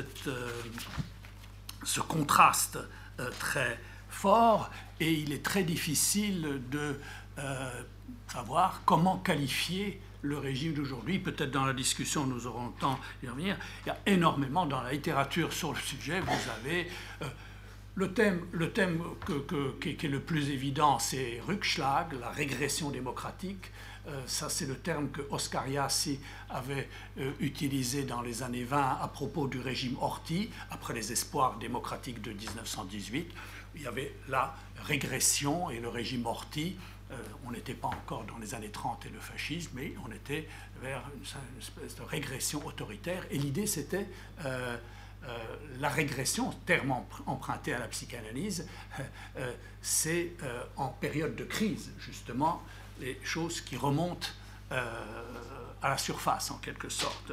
Euh, il y a démocrature, vous voyez le terme, euh, il y a competitive authoritarianism de Levitsky et Way, enfin bref, il y a toutes sortes de termes et presque tous sont des termes ambigus parce qu'on n'ose pas dire dictature, on n'ose pas dire régime autoritaire carrément, euh, mais ce n'est plus une démocratie euh, euh, au sens où nous l'entendons. Donc il y a déjà la difficulté à, nommer en quelque sorte le, régime que je vais essayer de, de décrire rapidement. Je vais essayer d'abord d'indiquer ce qu'est cette démocratie illibérale, ce qu'est l'évolution du du régime sous, Orban au cours de la dernière décennie.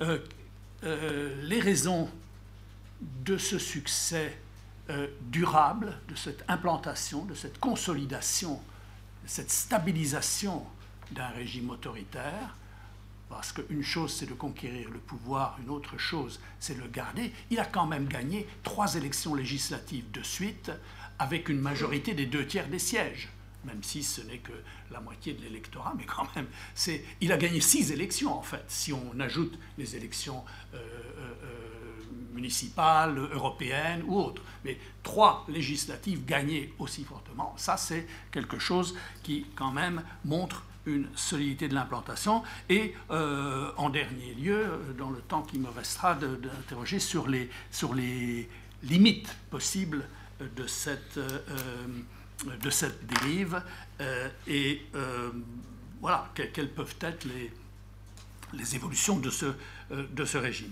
Alors, rapidement, le système mis en place par Orban, je crois que il peut être qualifié d'abord comme première cible dès son élection euh, les institutions de l'état de droit et tous les contre-pouvoirs. Donc, premièrement, la euh, Cour constitutionnelle, euh, où il modifie, ou d'abord il augmente le nombre, il fait augmenter. Quand on a une majorité des deux tiers, je rappelle pour ceux qui ne le sauraient pas, vous avez la possibilité de changer la Constitution et d'adopter une nouvelle Constitution, ce qu'il a fait ensuite.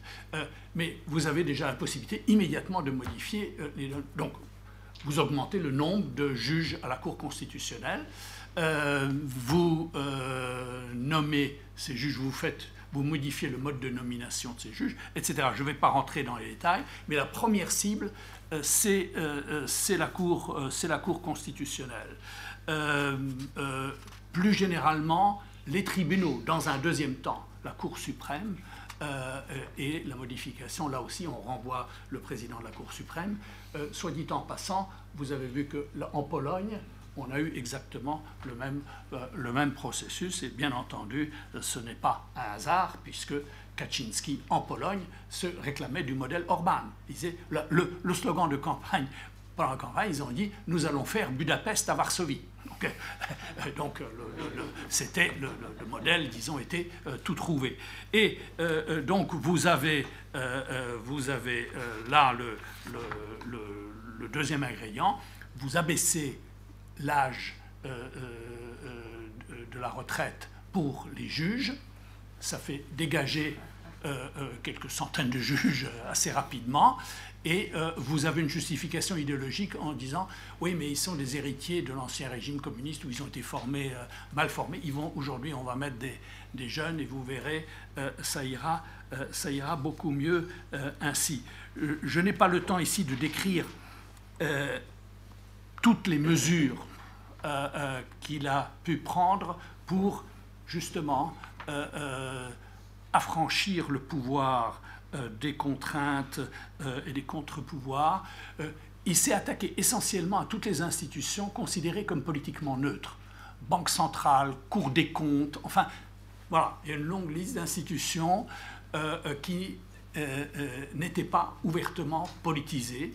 Et lui considérait qu'il fallait les politiser. Ce qui est caractéristique de la méthode Orban, c'est la rapidité il a fait tout de suite, il a commencé tout de suite après l'élection, euh, les premières lois, euh, disons la première année a déjà mis en route l'essentiel du, dispositif, c'est une sorte de blitzkrieg qu'il a mené, et euh, Kim Lane Chapelet de, de, Princeton appelle ça, il a créé une sorte de Franken-State, c'est-à-dire qui combine les pires pratiques de différents régimes autoritaires. Donc c'est pas, comme on dit toujours, imiter les meilleures pratiques. Non, là c'est on combine toutes les, les pires pratiques de, euh, de différents euh, euh, régimes et vous avez ensuite, vous, bon,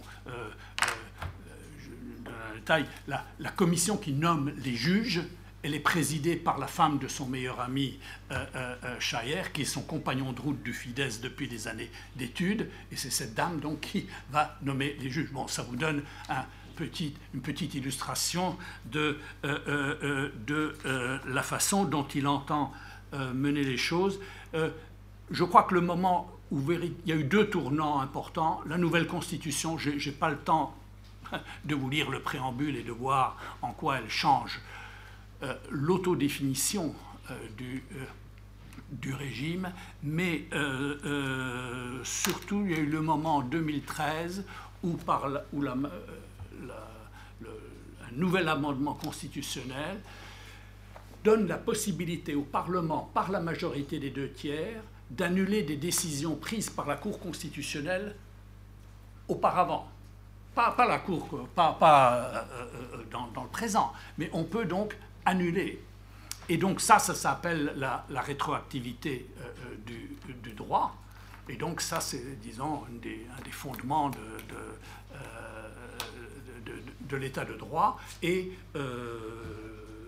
là, ce Schollium, qui, était, qui a été président de la République, mais qui aussi a été président de la Cour constitutionnelle hongroise, qui est un éminent juriste hongrois, a dit ce jour-là, au mois de mars 2013, il a dit l'état de droit a cessé d'exister en Hongrie. C'est pas moi qui le dis, c'est le président, l'ancien président de la Cour constitutionnelle euh, hongroise. Petite parenthèse, j'ai interrogé à 15 jours l'ancien président de la Cour constitutionnelle polonaise à Varsovie. Il m'a cité pratiquement la même chose. Il m'a dit euh, euh, ce que fait le PIS, c'est une entreprise de destruction de l'état de droit en Pologne c'est à peu près la même chose. Et euh, euh, euh, je lui dis, mais alors la, la, personne qui vous a succédé à la présidence de la Cour constitutionnelle, il dit, cette dame n'a aucune compétence.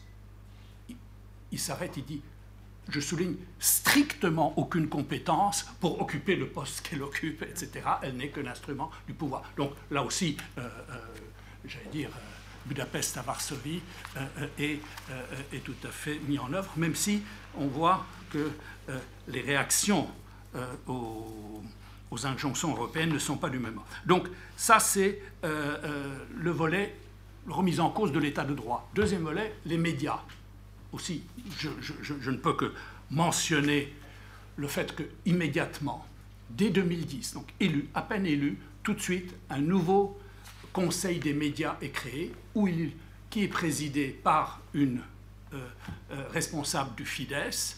Et le but de ce conseil, eh bien, c'est de nommer les directeurs des chaînes et euh, d'attribuer les fréquences radio et veiller à l'objectivité dans l'information. Donc, vous nommez quelqu'un du FIDES pour veiller à ce que euh, euh, les, chaînes en question pas, respectent l'objectivité euh, dans, l'information.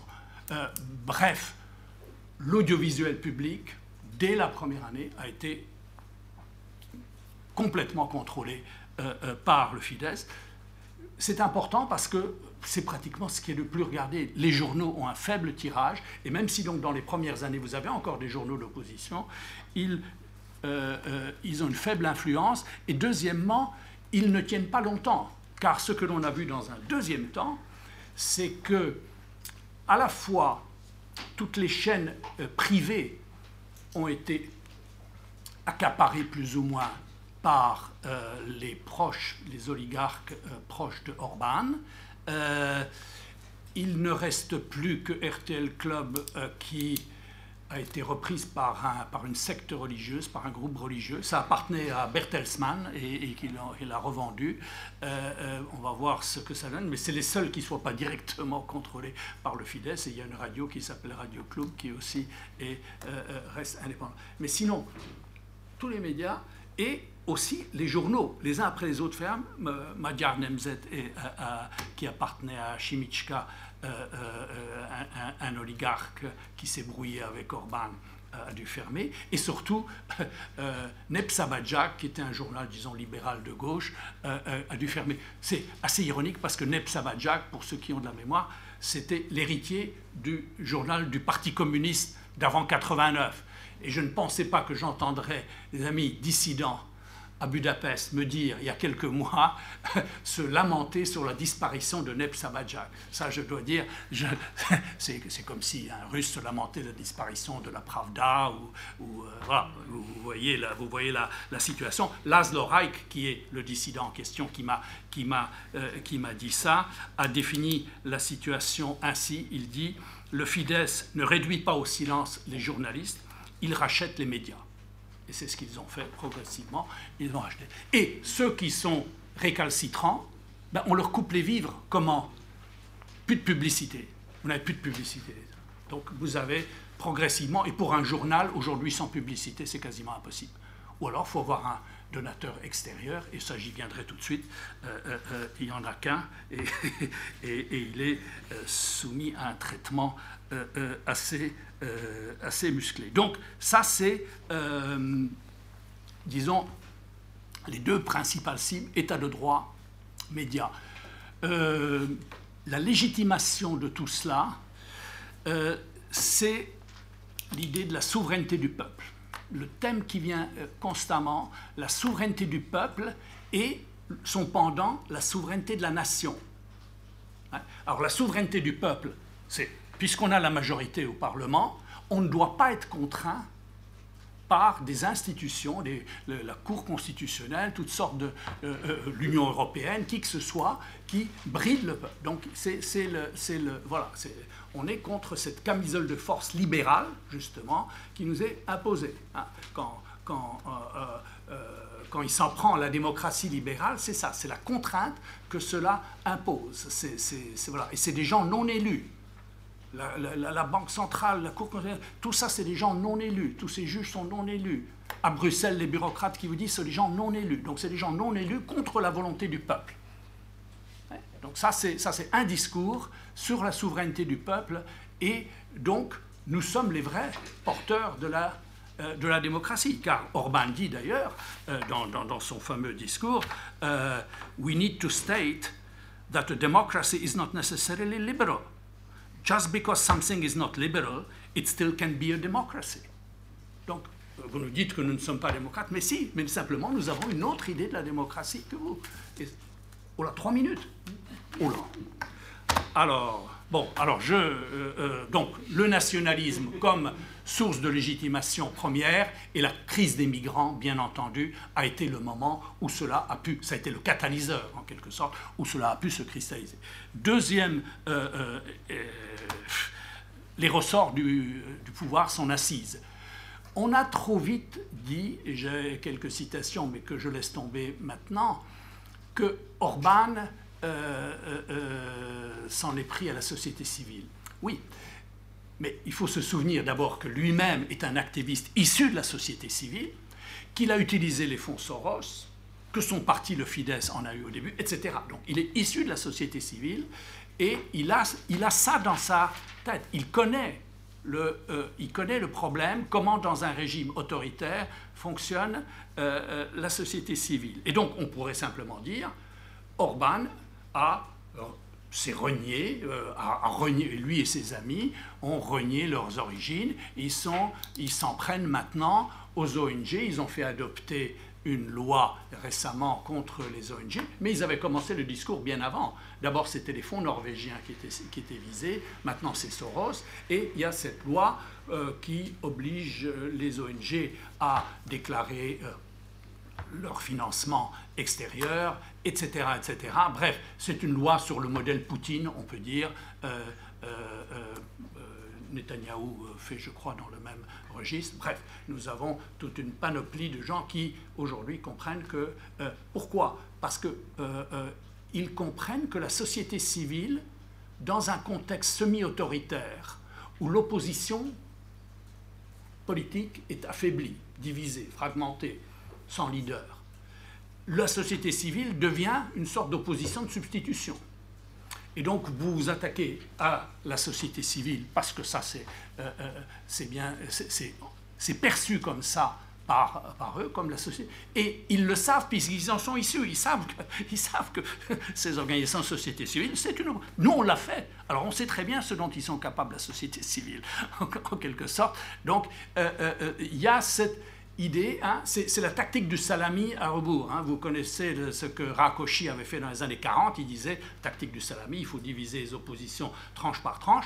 Eh bien, là aussi, d'abord on s'en prend à l'opposition politique, ensuite euh, euh, la société civile. Et maintenant, on est dans la phase où c'est la sphère culturelle, au sens plus large, qui est, qui est visée. Et donc, vous avez, je crois, là, dans, euh, un élément qui est la société civile comme substitut d'opposition. Et à ce titre, on doit restreindre son, rayon d'action. Mais il serait erroné de penser qu'ils aient renié l'idée de la société civile. Simplement, ils ont leur propre version de ce que peut être la société civile. Et ils ont créé effectivement les euh, mouvements euh, euh, civiques, les cercles civiques, au lendemain de la défaite d'Orban. Vous savez que Orban, il a quand même essuyé deux échecs. 2002 hein, et 2006. Il a été battu. C'est incroyable que quelqu'un qui a été battu deux fois, normalement, il est congédié. Un leader qui perd deux fois les élections, merci, et place aux autres. Non, euh, oui, bon, il y a des pays, effectivement, où on peut s'accrocher. Euh, euh, bon, mais il y a quand même. il a compris dès 2002, après sa défaite, il y a ce mouvement des cercles civiques qu'il crée. Il a l'idéologie qui va avec, l'idée de Paul Gary, démocratie, la démocratie bourgeoise.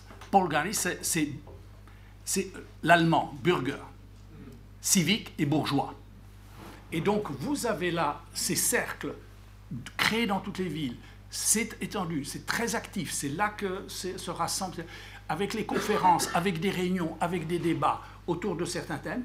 Ce ne sont pas des c'est pas le peuple des déclassés, non, c'est une espèce de couche moyenne. J'ai essayé de savoir qui allait à ces réunions. C'est, je sais pas, des gens qui étaient les formateurs dans la formation permanente, euh, des, petits entrepreneurs, des, notables d'une de, ville, etc. Bref, il y a cette assise importante et qui lui a permis, autour de certains thèmes, de relayer en quelque sorte le message et d'être très actif dans dans les campagnes de 2010 et, de, et, de 2000, euh, et de 2014. Ils se sont dissous ou reconvertis par la suite. Mais donc, juste pour conclure sur la société civile, euh, Orban a, est le seul issu de la dissidence et de la société civile de 89 qui a renié le message politique libéral de 89, mais qui, à sa façon, a été le seul à survivre sur la scène politique en créant un parti qui intègre l'idée de la société civile, à sa façon, euh, euh, comme un complément nécessaire pour la vie euh, partisane, pour son, pour son parti. Toutes les autres tentatives d'ex-dissidents de, dans la politique ont tout échoué, en Tchécoslovaquie, en Pologne, etc. Orban est le seul à avoir transformé l'essai, et il n'a pas seulement renié, il a renié les, idées de 89, mais en quelque sorte, il a aussi utiliser cet héritage. J'avais une dernière partie que je ne peux pas développer, mais je l'annonce simplement pour euh, euh, la discussion. La troisième partie, c'était euh, Orban et les oligarques. Et là, on a le paradoxe d'un pays qui vit essentiellement de son commerce extérieur. Hein, c'est un pays ouvert et qui fait les trois quarts de son commerce, 80% avec l'Union européenne plus de tiers avec l'Allemagne, etc., etc. Et donc qui est euh, un pays économiquement ouvert et qui joue sur le patriotisme économique dans le contexte de la crise de 2008. Et là, Orban s'est attaqué à la mainmise des, des banques autrichiennes et, allemandes qui avaient libellé des prêts immobiliers à la population en euros et en francs suisses quand il y a eu la dévaluation du forint euh, euh, suite à la crise. Les gens ne pouvaient plus payer et c'est là Orban est intervenu autoritaire, c'est-à-dire nous n'allons pas laisser, nous devons être souverains. Et il a imposé à ces banques qui hurlaient, qui hurlaient, il leur a imposé de maintenir une parité dans, les prêts qui était comparable à ce qu'il y avait avant la crise financière.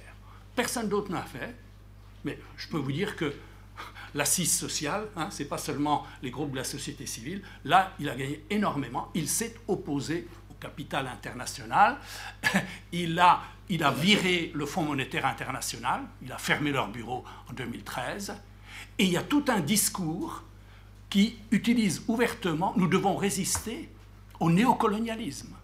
Donc toute la littérature postcoloniale, néocoloniale, hein, elle, est, elle, est, généralement chez les académiques d'extrême gauche, gisant, comme vous voulez. Là, on a le discours sur la menace du néocolonialisme, la littérature postcoloniale, chez, euh, dans la droite nationaliste, etc. Donc le pays économiquement le plus ouvert qui, est, qui fait du patriotisme économique, mais tout ça s'appuie, patriotisme économique, ça veut dire quoi?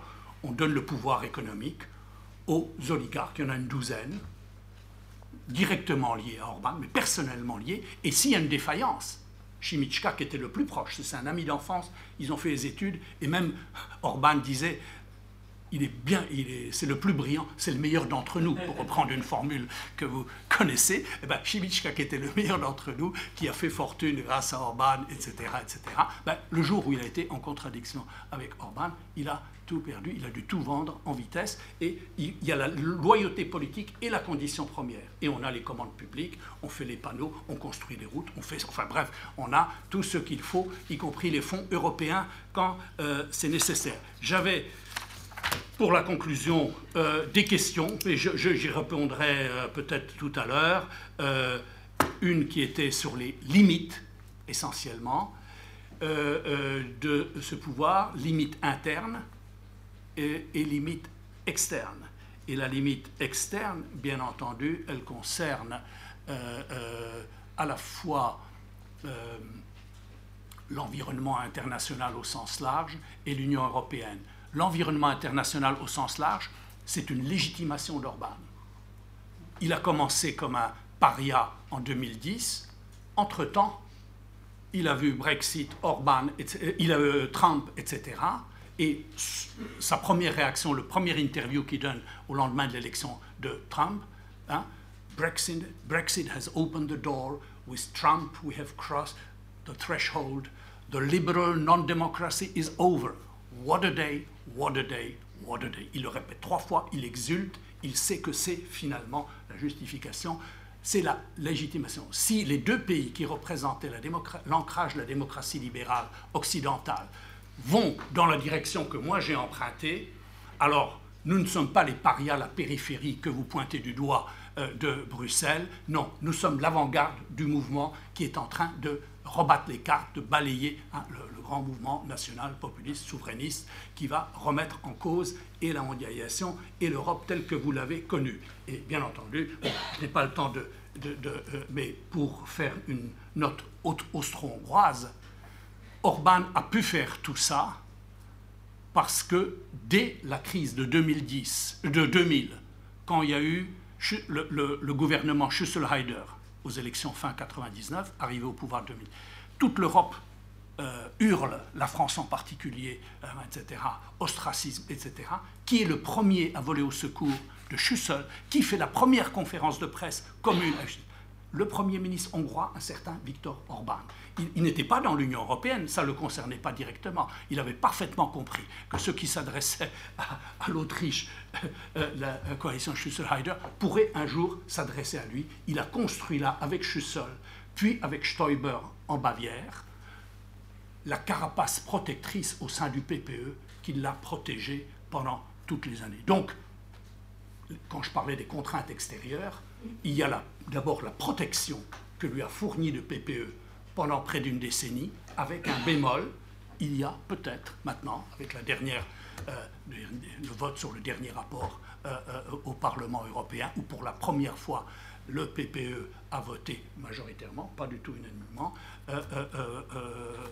pour envisager la procédure de l'article 7. Là, peut-être les choses sont en train, là peut-être sont les vraies limites, parce qu'elles sont, du point de vue européen, elles sont financières, 3,5% du PNB hongrois vient des fonds structurels, et euh, elles sont politiques, le, PPE e comme euh, carapace protectrice qui abrite le populisme d'Orban, mais qui en même temps permet à Orban de proliférer.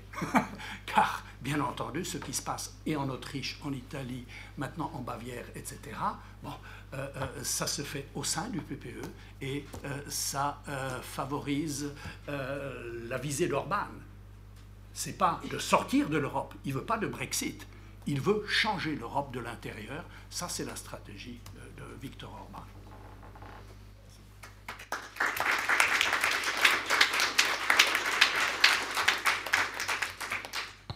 Alors, merci, merci à tous les deux. Je, vais être assez bref dans mes commentaires pour, laisser vraiment le temps à la discussion, parce que je pense qu'il y aura beaucoup de questions aussi, qui pourraient aussi, bien sûr, porter sur les, deux premiers exposés de tout à l'heure. Et en plus, parce que j'ai, comme dit, aussi beaucoup de choses tout à l'heure qui vont me servir un peu de base pour mes, quelques commentaires. Euh, alors, je vais commencer par, euh, le papier de, Paulus. Euh, and I'll, just focus on one, really one, one issue. Uh, I mean, your, your initial question: Why do popular classes, why do working class vote for for the FPO?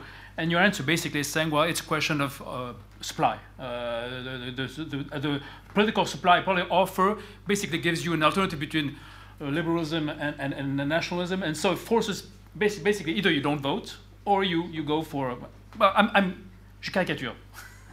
but I mean, but this goes back to what I was saying earlier. I think we still need, and, and this is just a general call. I mean, it's not just for you, but I think it's a general call for, for, for everyone here and, and for sociologists also and anthropologists to really spend more time trying to understand the, the, the really the, the, the, motives for which uh, the populations vote for these parties. I, I mentioned before uh, uh, Kathy, Kathy, Kramer's book on Wisconsin. There's also Ari Hochschild's book on, on, uh, on Louisiana, uh, Strangers in Their Own Land, which really go against the general idea in the U.S., which was, you know, remember the book, you know, uh, What's the Matter with Kansas, which was basically saying, you know, it's a question of political manipulation, communication, good politicians, they can manipulate people.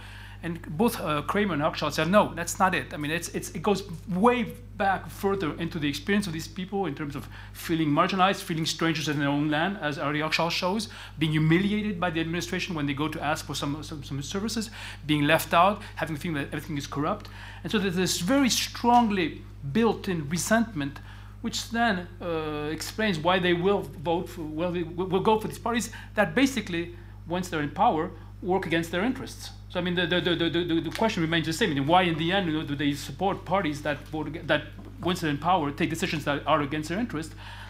But it's because the whole, the, I mean, the, the, the, whole process of this building up this resentment explains why at some point they feel that these parties are the only ones that speak to their interest, that speaks, that makes sense uh, in terms of their living experience. And so I think we, I would, I would really, uh, I would really like uh, for, for, us all, I mean, to spend more time trying to really do this, this very uh, uh, um, important empirical fieldwork and really trying to understand these, these motivations.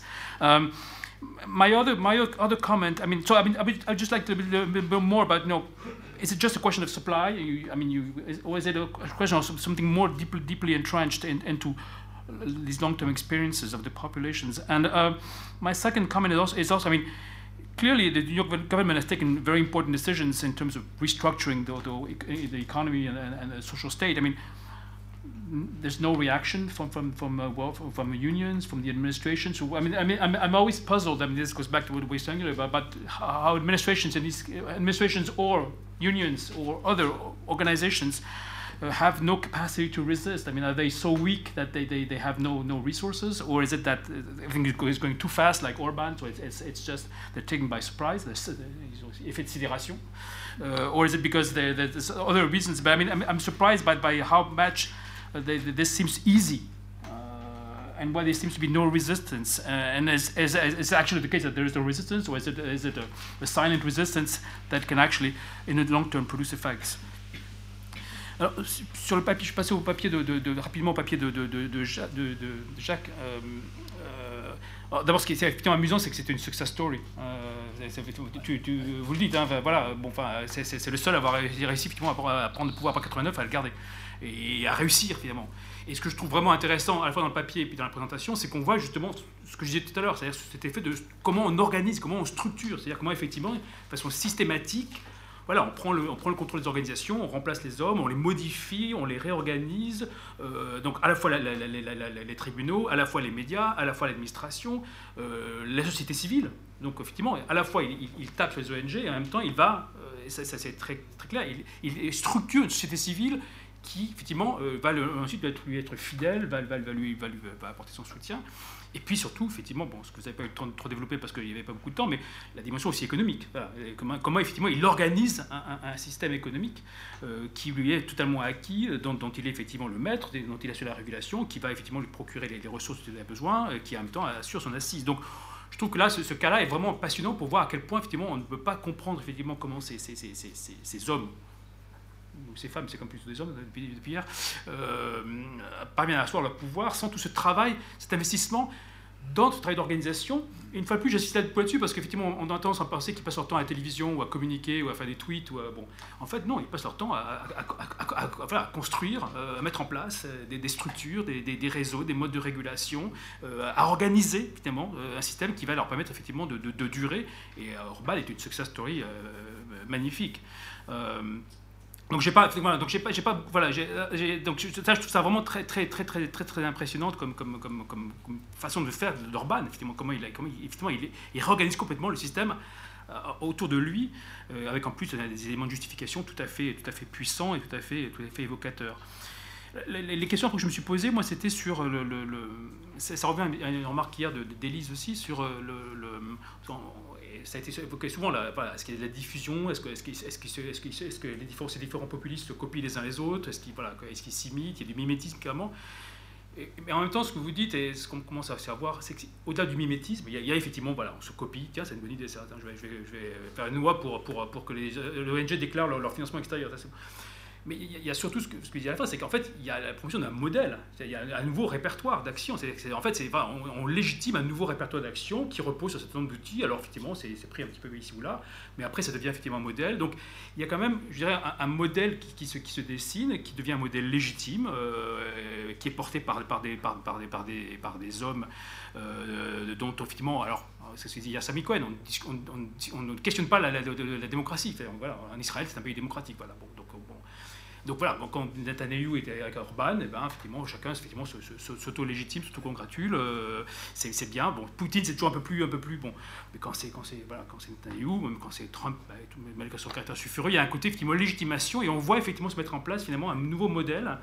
Euh, et c'est ça que je trouve tout à fait intéressant et qui, une fois de plus, repose à la fois sur un style, un discours, mais aussi sur des mesures très concrètes de, contrôle des institutions, de, réorganisation des institutions, de, prise de pouvoir sur les médias, de, transformation de la justice. Il y a quand même des, éléments structurants, puissants, dont on voit qu'effectivement qu'ils peuvent produire des effets non seulement à court terme, mais aussi à moyen terme, long terme, dans, les manières de, gouverner dans, ces pays. Donc voilà, donc ça, ça, ça, je trouve ça vraiment extrêmement intéressant dans le, dans le, dans le, cas, le, cas le, cas d'Orban. Euh, euh, et puis, finalement, une question, finalement, c'était sur la place de l'histoire.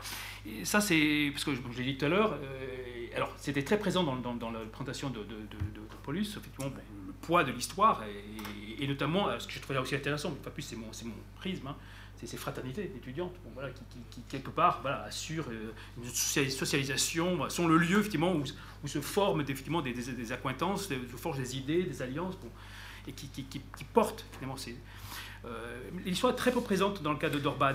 Et, et, c'est pas un reproche, hein. c'est, euh, par rapport à d'autres cas, je me disais, parfois on a l'histoire, on ne sait pas quel statut elle joue, est-ce que c'est juste voilà, un background, est-ce que c'est au contraire un élément explicatif Là, l'histoire est assez peu présente et on se dit finalement, est-ce que c'est -ce c'est parce que sur les ruines, pour prendre une métaphore facile euh, de, 89, bah, il y avait un terrain de jeu, il pouvait effectivement il pouvait faire plein de choses. Mais en même temps, quand même, il y a quand même dans ces ruines quand même des, morceaux qui étaient quand même plus, difficiles à digérer que d'autres. Euh, dans quelle mesure, justement, voilà, le, le, le, le est assez, peu présent et, comment on peut expliquer ça, effectivement, dans, dans, l'apparente facilité, là aussi, avec laquelle Orban, euh, même si ça produit du temps et de, l'énergie, euh, avec laquelle il parvient effectivement à réorganiser complètement le système politique, économique et social de son pays. voilà. Donc, je ne sais pas si vous voulez rapidement, peut-être rapidement réagir et après on, ouvre la, la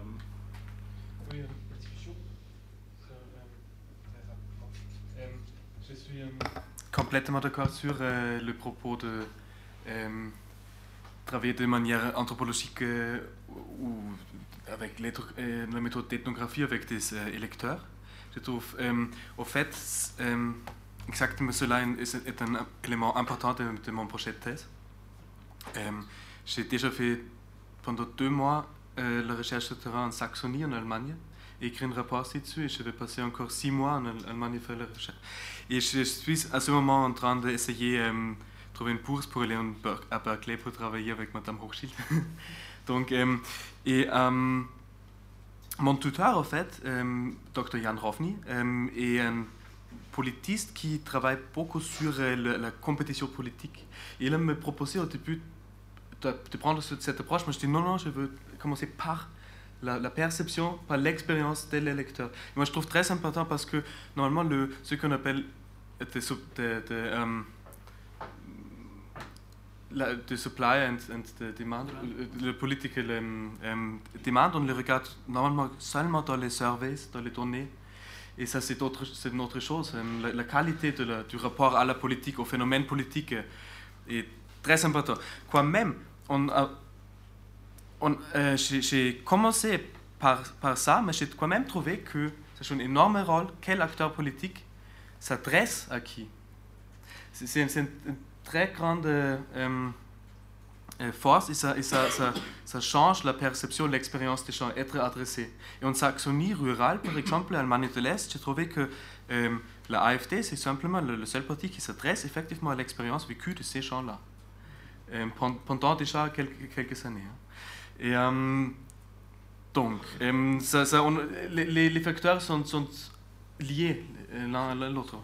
Euh, deuxièmement, sur les syndicats et le pouvoir de résister, oui, absolument. C'est comment ça fonctionne, c'est la politique. On sait tous comme, comment fonctionne la, politique. Maintenant, le gouvernement autrichien, par exemple, a une, base très forte dans le Parlement.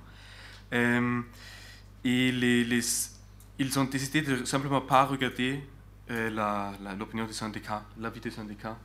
Dans leur euh, programme, ils ont fait un, strict plan euh, temporel de, quand passer quelle, quelle politique.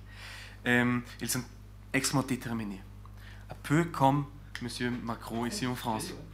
et donc, il, y a des, on appelle ça des luttes, non? Il, y a ça effectivement, dans les rues aussi, mais à ce moment-là, ce n'est pas effectif. Non? Mais, on va regarder. et un facteur très important, c'est que la FPE, c'est le, parti le plus important dans le groupe qui, socio-économiquement, on appelle ouvrier. C'est la FPE maintenant. Mais euh, à ce moment, la social-démocratie étant le- la, seule, euh, presque seule parti euh, en opposition en, Autriche, sauf le très petit parti libéral, ce sont beaucoup de- de jeunes progressifs qui travaillent, si vous voulez, dans la finance, qui, qui soudain euh, sont social-démocrates en Autriche. C'est très intéressant. Euh, donc, donc oui. Euh, Oui, les, les ouvriers vont euh, chez Strache et les Yabis vont au Parti social-démocrate. Bon, ça c'est intéressant.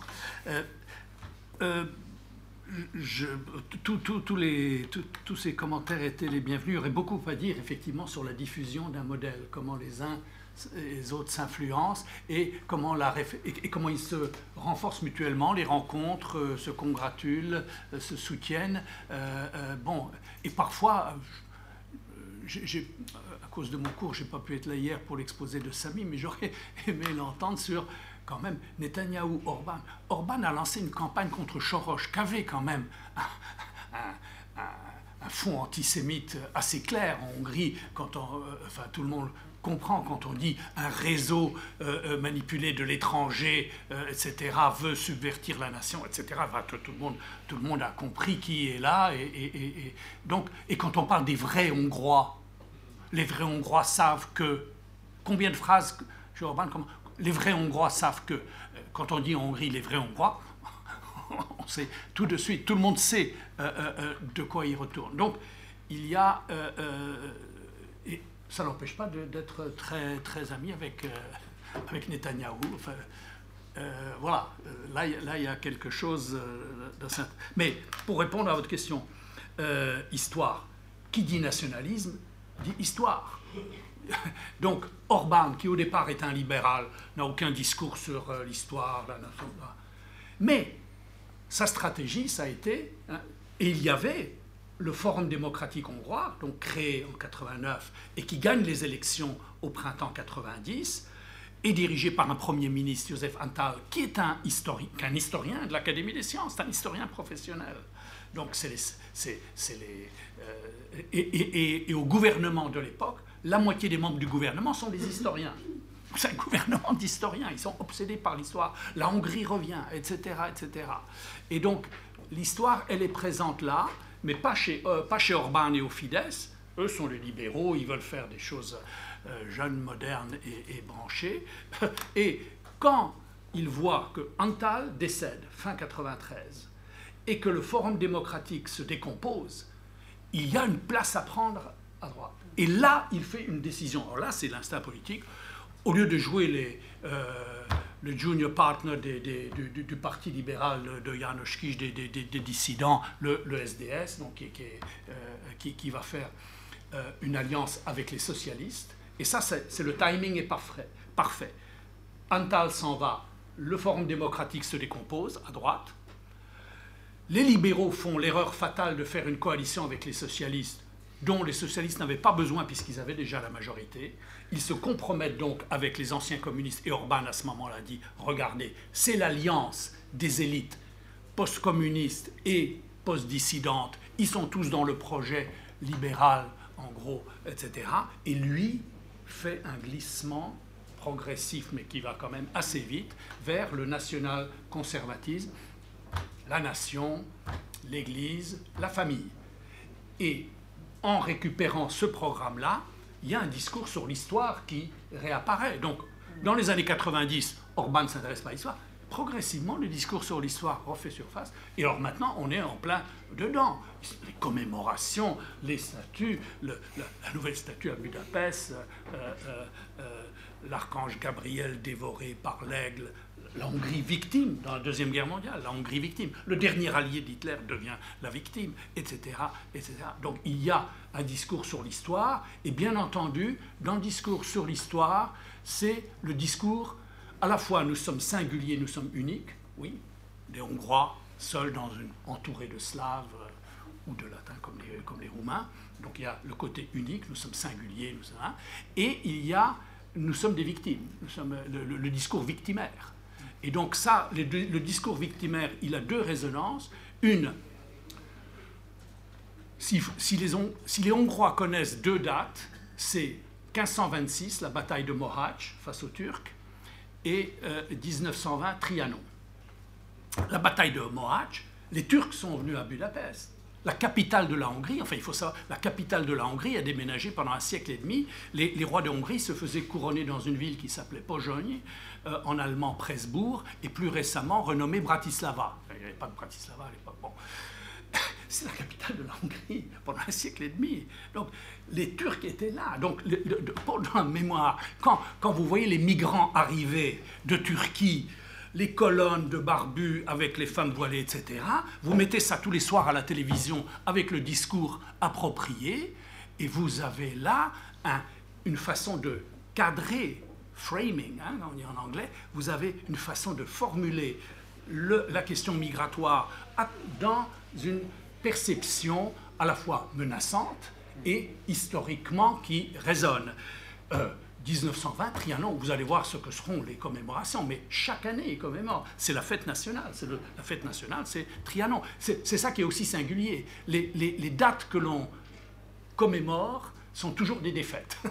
Donc ça c'est toujours, nous sommes une nation glorieuse, mais qui commémore euh, euh, euh, avec un enthousiasme particulier, une ferveur particulière, ces, défaites. Et donc Trianon, c'est l'hypocrisie des Occidentaux Wilson déclare le droit à l'autodétermination des peuples et qu'il ampute la Hongrie d'un tiers de sa population et des deux tiers de son territoire. Cherchez l'erreur. Autodétermination des peuples. On laisse un tiers des Hongrois en dehors, de, la Hongrie. Euh, quelle hypocrisie Et ce sont les mêmes occidentaux hypocrites qui aujourd'hui nous donnent des leçons sur ce qu'il faudrait faire, l'état de droit, ceci, cela, ou vous devriez prendre des migrants, quotas de migrants, etc., etc. Donc le thème de la catastrophe nationale, la disparition de la Hongrie historique, de la, responsabilité des démocraties occidentales, tout ça a été fait au nom du triomphe de la démocratie occidentale. La plus grande catastrophe de la Hongrie au nom du triomphe de la démocratie libérale. Bon, vous avez là quelques ingrédients historiques dans le discours qui permettent n'est-ce pas, à Orban euh, d'asseoir sa posture actuelle euh, dans un, arrière-plan historique que les Hongrois, même peu férus d'histoire, reconnaissent facilement. Alors, j'ouvre les discussions. Est-ce que l'urbanisme ou l'urbanisme, je ne sais pas comment l'appeler, l'idéologie, est-ce que ça peut survivre après le départ euh, peut-être comme pour Heder, euh, providentiel euh, du, du, du Est-ce que le Fidesz, par exemple, peut sauver une fois qu'il est, parti? Oui, ma question sera par rapport au personnage Orban et la manière dont il est un peu structuré intellectuellement. Parce qu'on a un peu l'impression, moi je ne suis pas du tout spécialiste, mais si on regarde, c'est un peu un homme de coup. Et il a fait un discours qui intellectuellement est pas très puissant, mais assez intéressant à la Fondation Adenauer en juin dernier, au moment de l'anniversaire euh, de la mort d'Helmut Kohl. Et moi, je, l'ai lu, et en fait, ce qu'il dit, c'est que la démocratie chrétienne, c'est moi, et euh, contre la démocratie libérale. Alors bon, d'un point de vue historique, ça donne un peu le vertige, parce que la démocratie chrétienne, c'était l'acceptation de la démocratie libérale par euh, les masses catholiques en Europe. Donc c'est ça tient pas debout, mais enfin, on voit bien ce qu'il essaye, euh, c'est-à-dire c'est un peu de, casser en deux euh, le Parti populaire européen en profitant de la faiblesse euh, de Merkel. Et, ma question, c'est donc par rapport à cela, au fond, on voit qu'il tente un coup, que c'est pas très structuré intellectuellement, mais quelle est quand même sa capacité d'influence sur d'autres secteurs de la droite classique européenne et ça va faire le lien avec l'Autriche on voit que le nœud, le, convergence là au milieu, c'était la TSU bavaroise, mais qui est très affaiblie euh, depuis un mois maintenant, parce qu'elle a loupé sa stratégie euh, euh, d'élargissement vers l'AFD, d'un point de vue sociologique, hein, je parle. Et est-ce que Sébastien Kurz n'est pas en train de devenir finalement le véhicule politique de l'idéologie d'Orban? Je ne parle pas sous l'état de droit, mais sous les questions migratoires, sachant qu'il était il y a une semaine en Suisse, euh, où il a dit que euh, intellectuellement, idéologiquement, euh, c'est moi qui ai gagné sur la question migratoire, et donc c'est moi qui donne le ton aujourd'hui en Europe sur cette question-là. Um, now I missed um, some of uh, maybe most of the discussion, so maybe you already addressed this while you are discussing. Um, so in that case, I apologize. But my question is, what I understand, uh, and this has been, um, I, I mean, last uh, yesterday's talks also, there was an overarching theme. Um, I think in these um, success of populism stories, that the left is losing uh, blood. Somehow um, we see that they lose um, vote, votes, and uh, I understand that some of, uh, some of the explanations was, okay, they are attracting votes by um, maybe with cultural or nationalist rhetorics. But what I see is also they uh, lose votes of immigrants. Um, and they were um, long-lasting supporters of West, um, left, long-lasting supporters of West, left, and under the circumstances that the other parties, especially the uh, right-wing parties, are attacking them, they were the targets. They are still, if they are not, if they are still not supporting leftist parties, I just wonder if there is something else to the story that um, we are missing there, maybe. Uh, so I was just wondering if you could uh, say something about uh, the left and what's happening in, in this atmosphere to them. Uh, one other question, and this does not go to the larger story of populism, um, populist uh, success maybe, but just uh, for Austrian case, I know that um, so Turks are second ethnic group after Austrians there. So quite a lot of Turkish immigrants there.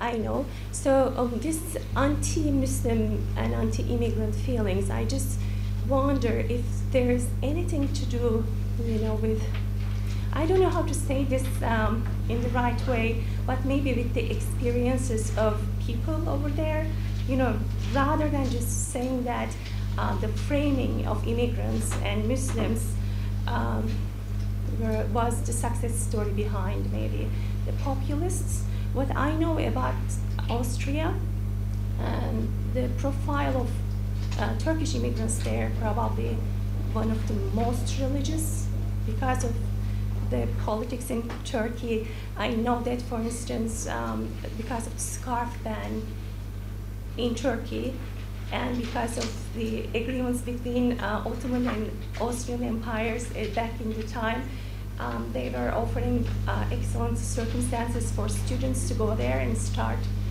continuing their education. And these students are followed by some very religious um, organizations back in Turkey. So I think the profile of immigrants there was quite religious and to a certain extent almost extremist. Do you think this might have caused also some reaction? So, thank you. Oui, c'est une question très rapide. Si, on part du, principe que donc euh, la démocratie libérale n'est plus la fin de l'histoire et qu'on est en train d'assister à une vague d'antilibéralisme et qu'on fait une analogie avec les années 20-30 en Europe, euh, je, pense, euh, je pense à la question suivante. Comment euh, comment cette vague antilibérale elle est soutenue par des intellectuels, euh, des théoriciens du droit, de la science politique dans les pays en question? Parce qu'on peut penser, euh, dans les années 20, on se souvient des grands débats sur la, la République de Weimar, par Karl Schmitt notamment. Et je voulais savoir si, on, si se profilait ce, ce type d'interrogation en Hongrie et en Autriche. Sur euh, Kurz et Orban et la migration, je crois oui. Euh, je crois que pour, pour Kurz, le thème de la migration, c'est instrumentel. Ce n'est pas un, thème qui lui occupe, occupe vraiment euh, personnellement quelque chose, c'est juste instrumentel. Il comprend que la variante, il faut faire quelque chose avec la migration maintenant, il faut parler sur ce thème. Et la variante simple, c'est euh, d'en parler dans les, dans les mots de la droite radicale. Et tout le monde chez, chez toi, dans ton propre pays, va être content. L'autre variante, ça serait de, euh, de penser comme, comment intégrer les divers groupes dans une société euh, multiculturelle, etc. Mais ça serait plus difficile et ça prendrait plus de temps et plus d'argent, etc. Donc, euh, oui.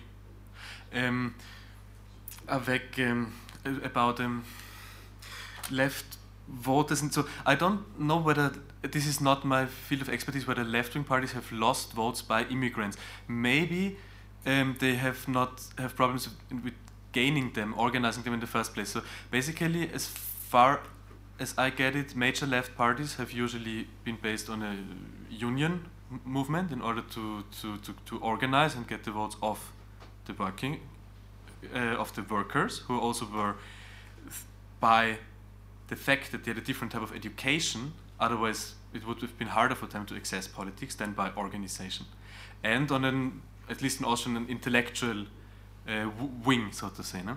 and um, the point is that when when when uh, ethnic um, divisions pose a, a natural um, difficulty to organizing um, people, but this has always been like this. No? This has been in, in Austria in the 19th century. It was immigrants from Czech Republic, notably, who were work, uh, workers, like the the, the primary. Um, um, the, the, first industrial workers, and, and, this was possible. No? But um, maybe the efforts a lot today. It, it is there's a general observation that there are that there are insiders and outsiders in the representation by unions in many ways, by work logic, but possibly also this this can intersect with with, with ethnic groups. So um, um, in uh, talking about Austria, I think it's it's it's very likely that, for example, the the Turkish or the former so the post-Yugoslavian immigrant communities, which were the, some very big immigrant communities, are uh, less organized uh, in, in, in, in unions and less politically organized.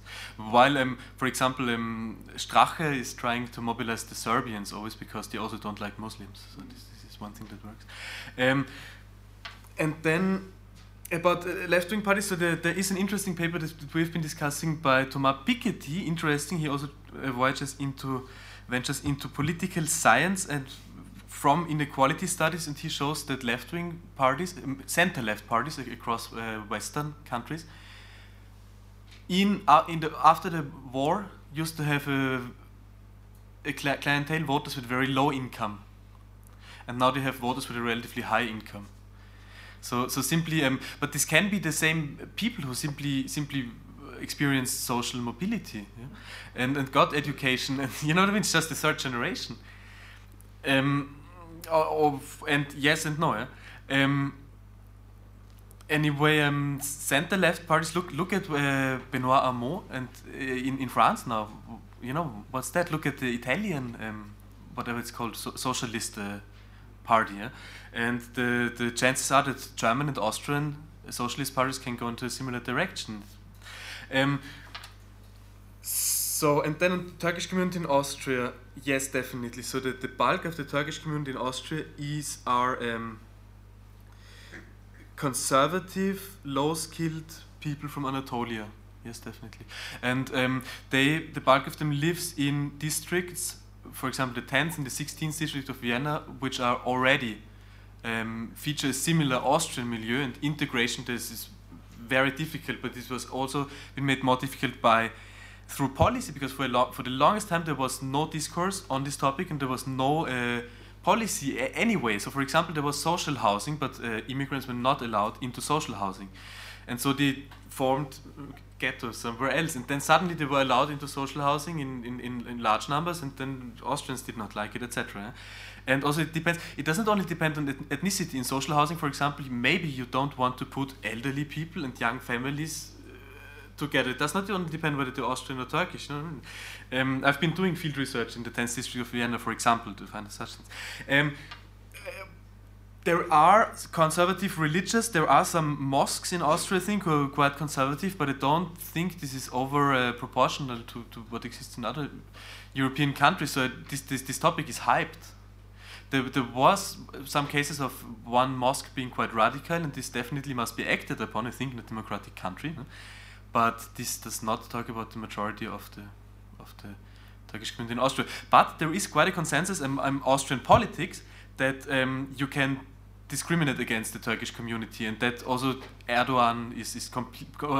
So Austria was the, the one country who opposed um, progress in the Turkish EU accession negotiations, even before Erdogan moved uh, so, uh, to such an authoritarian position. Yeah? And usually, also more liberal or left wing parties in Austria are rather silent when it comes to this topic. And uh, you know what I mean? And uh, now that Erdogan is an, is an autocrat, everyone is quite agrees that we can be against Turkey somehow. This comes a bit together. Um, yeah. What, was there something else? Excuse me. Just yeah, in in Austria. So you mean the people who are right wing or people who criticize the right? No, no, support, support. Who support Think, the right? Thinkers of the, of the Is it, is it only something that is in the policy area? No, so it, it's, Austrian politics is not very un- intellectual. It's not like French politics, honestly. So the, the, the, the brain behind the FPÖ was Herbert Kickl, who was a really good speechwriter and who made all of the slogans, the, the rhymes that we read before, okay? Who is now Minister of the Interior. Um, the, otherwise, in Austria, rather not, but it is rather. What I find interesting is Germany and France, where you have sovereignist left movements, and where you have maybe also communication between sovereignist left and right movements. And when you look at what happened in Germany in the last uh, month, since since summer, the, the the Linke developed a fraction which now is sovereignist and now also talks about migration in a, in in framings that are that are uh, exclusionist. And there are many intellectuals who are in this uh, Linke movement called Aufstehen in Germany at this point of time. So this is really interesting. The, yeah, and, and it's interesting whether they will be able to make a distinction between them and the right or not. You know what I mean? There's historical term, Querfront. And um, when you look at what happens in Italy at, at the moment, then this is right. Merci. L'urbanisme peut-il survivre au départ d'Orban? Bon, il n'est pas parti. Hein. Il a 56 ans et euh, la façon dont il a verrouillé le système politique suggère que, soit lui personnellement, en tout cas, ce qu'il a mis en place serait très difficile à défaire, euh, même s'il perdait des élections. Il faudrait pas mal de temps, euh, la, parce que, bon, j'ai pas le temps de... Mais enfin, vous avez quand même vu l'essentiel, c'est que les, que les, oui, les structures, les, institutions, tout a été, euh, tout est remodelé, et donc il y a un urbanisme en ce sens-là qui peut survivre très bien à Orban. On peut faire un régime autoritaire ou semi-autoritaire, euh, euh, euh, même sans Orban. Bon, c'est vrai que lui a pu, euh, ça c'est quand même là. Tout le monde reconnaît qu'il a un talent politique extraordinaire, il a un instinct politique. Et euh, la façon dont il a formé son groupe à la fin des années 80, c'est une bande de copains. Au début, c'est le Fidesz, c'est une bande de copains des, qui ont fait des études ensemble. Et ils sont ensemble 30 ans après. Vous regardez les postes de la présidence de la République, etc. De temps en temps, on se brouille avec un autre, bon, ben, on l'envoie au Parlement européen ou quelque chose comme ça. Mais, mais, ça, c'est ça, c'est euh, euh, ça, c'est pas grave, euh, c'est pas grave. Bon, donc ça, oui, l'urbanisme, je crois, ce, ce qu'il a fait au système politique, ça, ça peut survivre. L'urbanisme comme idéologie, il n'y en a pas. Enfin, il y a sa façon de s'approprier quelque chose qu'il n'avait pas épousé. Alors, au début, on se dit, oh, il a fait ça par euh, euh, pure tactique. Quand, quand, quand, j'ai entendu pour la première fois Orban, c'était dix ans après, euh, c'était en 99. Donc on était à Vienne pour les dix ans de la Révolution. Et il y avait Václav Havel, il y avait Adam Michnik et il y avait Orban. Les trois représentants. Et alors, les uns et les autres font leur topo. Arrive Orban qui dit non, 89 n'était pas une vraie révolution. C'était un arrangement entre des élites modérées post-communistes et des élites libérales issues de la dissidence. C'était un arrangement entre élites. Ils ont fait une passation de pouvoir pour confisquer. Les communistes ont cédé le pouvoir politique pour récupérer le pouvoir économique, en gros, dans la privatisation. Et euh, bref, c'était une stratégie de reconversion, arrangement des élites. Et la vraie rupture, euh, euh, elle est venue après, donc il oppose 89ers, 90ers, etc. Et donc lui est là pour mener la vraie rupture, enfin, avec le communisme. Tout ça, c'était une charade jusque-là. C'était le- la vraie rupture, c'est moi. Euh, donc, euh, oui, là, il y a euh, chez Orban, au début, on se dit c'est de la pure tactique. Et je vous épargne la façon dont il s'est fait renvoyer dans les buts par Adam Michnik. Là, c'était mémorable. Il est, ce soir-là, il est rentré très très penaud. Bon, mais depuis, il a, il a, il a, euh, il a repris le poil de la bête. ouais. Donc, euh, au début, on se dit, mais c'est de la pure tactique. Il voit qu'il y a un espace à prendre. Il dit, bon, euh, je vais dans le, je vais vers, euh, disons, le répertoire qui est, qui est le plus, qui est- le plus profitable électoralement. Au bout d'un certain temps, ça, ça ne suffit pas. Et maintenant, de plus en plus, on voit que il y a, euh, oui, progressivement, il s'est identifié. La seule continuité entre l'Orban libéral d'il y a 30 ans et l'Orban d'aujourd'hui, c'est le radicalisme. Il est toujours radical. Dans tout ce qu'il fait, il était radical quand il était libéral, il est radical maintenant quand il est national-conservateur, etc. Alors, national-conservateur, justement, donc ça nous amène à l'idéologie. Alors là, il y a deux, il y a deux volets. Il y a euh, ce que vous avez dit sur les intellectuels. Y a-t-il un réservoir intellectuel? Y a-t-il une doctrine? Non, il n'y a pas une doctrine d'Orban, mais il y a autour d'Orban maintenant des intellectuels. J'ose pas les appeler organiques, mais enfin des intellectuels qui gravitent autour du pouvoir, qui n'ont rien à voir avec les intellectuels de 89, parce que le parti des intellectuels, c'était euh, l'Alliance des démocrates libres, c'était le, c'était le SDS. Janusz Kish et ses amis, donc c'était un parti d'intellectuels. C'est d'ailleurs pour ça qu'ils étaient ineptes politiquement. Le euh, euh, euh, euh, euh, c'était pas un parti d'intellectuels, c'était des, je- des jeunes lourds de province, ambitieux, qui en voulaient et qui étaient prêts à faire tout ce qu'il fallait pour, euh, pour, pour, pour gagner. Donc eux n'avaient pas d'ambition.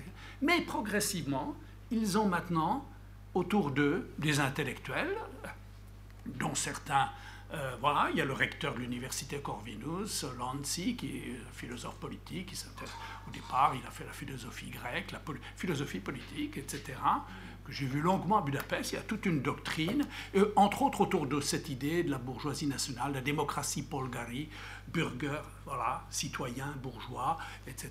Mais hongrois. Il faut que ce soit une bourgeoisie nationale. Euh, donc là, il y a quelque chose, il y a tout un... Et il y a des gens comme Maria Schmidt qui dirigent le, euh, musée des horreurs du communisme, etc. etc. Donc vous a- Et elle, c'est une historienne de formation, elle, a fait des travaux d'histoire. Et euh, voilà, elles ont une idéologie. C'est d'ailleurs, elle, c'est elle qui m'a tenu le discours anticolonialiste le plus virulent. Nous avons été colonisés. Ce pays a été acheté par les étrangers, enfin.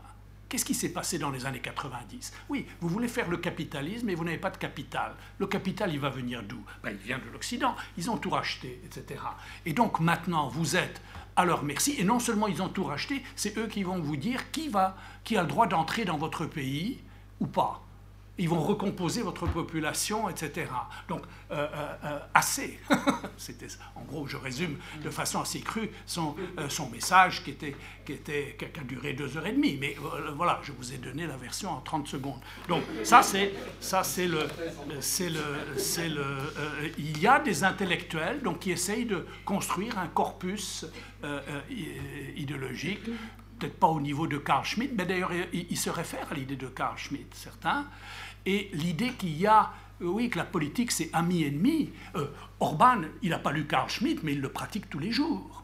C'est clair. L'attaque sur les ONG, l'attaque sur il y a toujours besoin d'un ennemi. Quand l'opposition politique est trop faible pour que ce soit un ennemi crédible, il en invite de nouveau. Euh, vous voyez, tout le discours sur les migrants, c'était sur la menace. Et, donc là, il y a. euh, alors, corpus, alors je, termine là-dessus en, un mot. Il n'y a pas d'urbanisme, il n'y a pas d'idéologie proprement dite. Euh, euh, il y a le nationalisme, euh, a, et il y a cette idée que nous sommes les protecteurs de la nation et nous sommes les protecteurs de l'Europe. C'est la même chose, c'est-à-dire qu'on transpose au plan européen le discours sur la nation. La nation définie au sens 19e siècle euh, en Europe centrale, la nation culturelle, la langue, la culture, la religion, etc.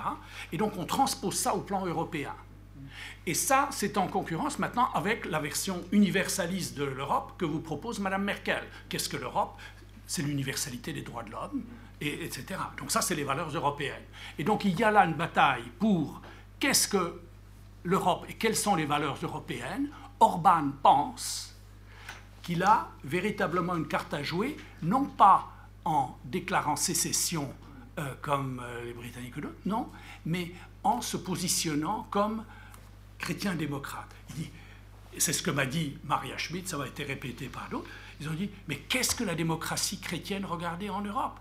Ils ne défendent plus les valeurs chrétiennes, ils ne défendent plus la famille, ils ne défendent rien du tout. Ils sont pour le mariage gay, ils sont pour le multiculturalisme. Ils ont complètement, ils se sont dissous dans le libéralisme. Ce sont des centristes libéraux, mais ils n'ont qu'à le dire. Et donc, du coup, nous, nationalistes hongrois, etc., nous qui défendons la patrie et l'Europe, l'Europe chrétienne, nous sommes les ultimes défenseurs de l'Europe chrétienne et on peut le faire, alors ça c'est l'habileté politique d'Orban, on le fait de l'intérieur. Nous sommes les vrais chrétiens démocrates. Nous sommes les vrais héritiers de Kohl. Comme il avait une relation personnelle très bonne avec Kohl, il est allé sur sa tombe, il a fait le discours là euh, euh, euh, sur, sur, sur, Kohl. Et ça, c'est très habile. Contre Merkel, qui est devenue libérale centriste, je me réclame de Kohl une démocratie chrétienne, mais alors définie de la façon que j'ai indiquée.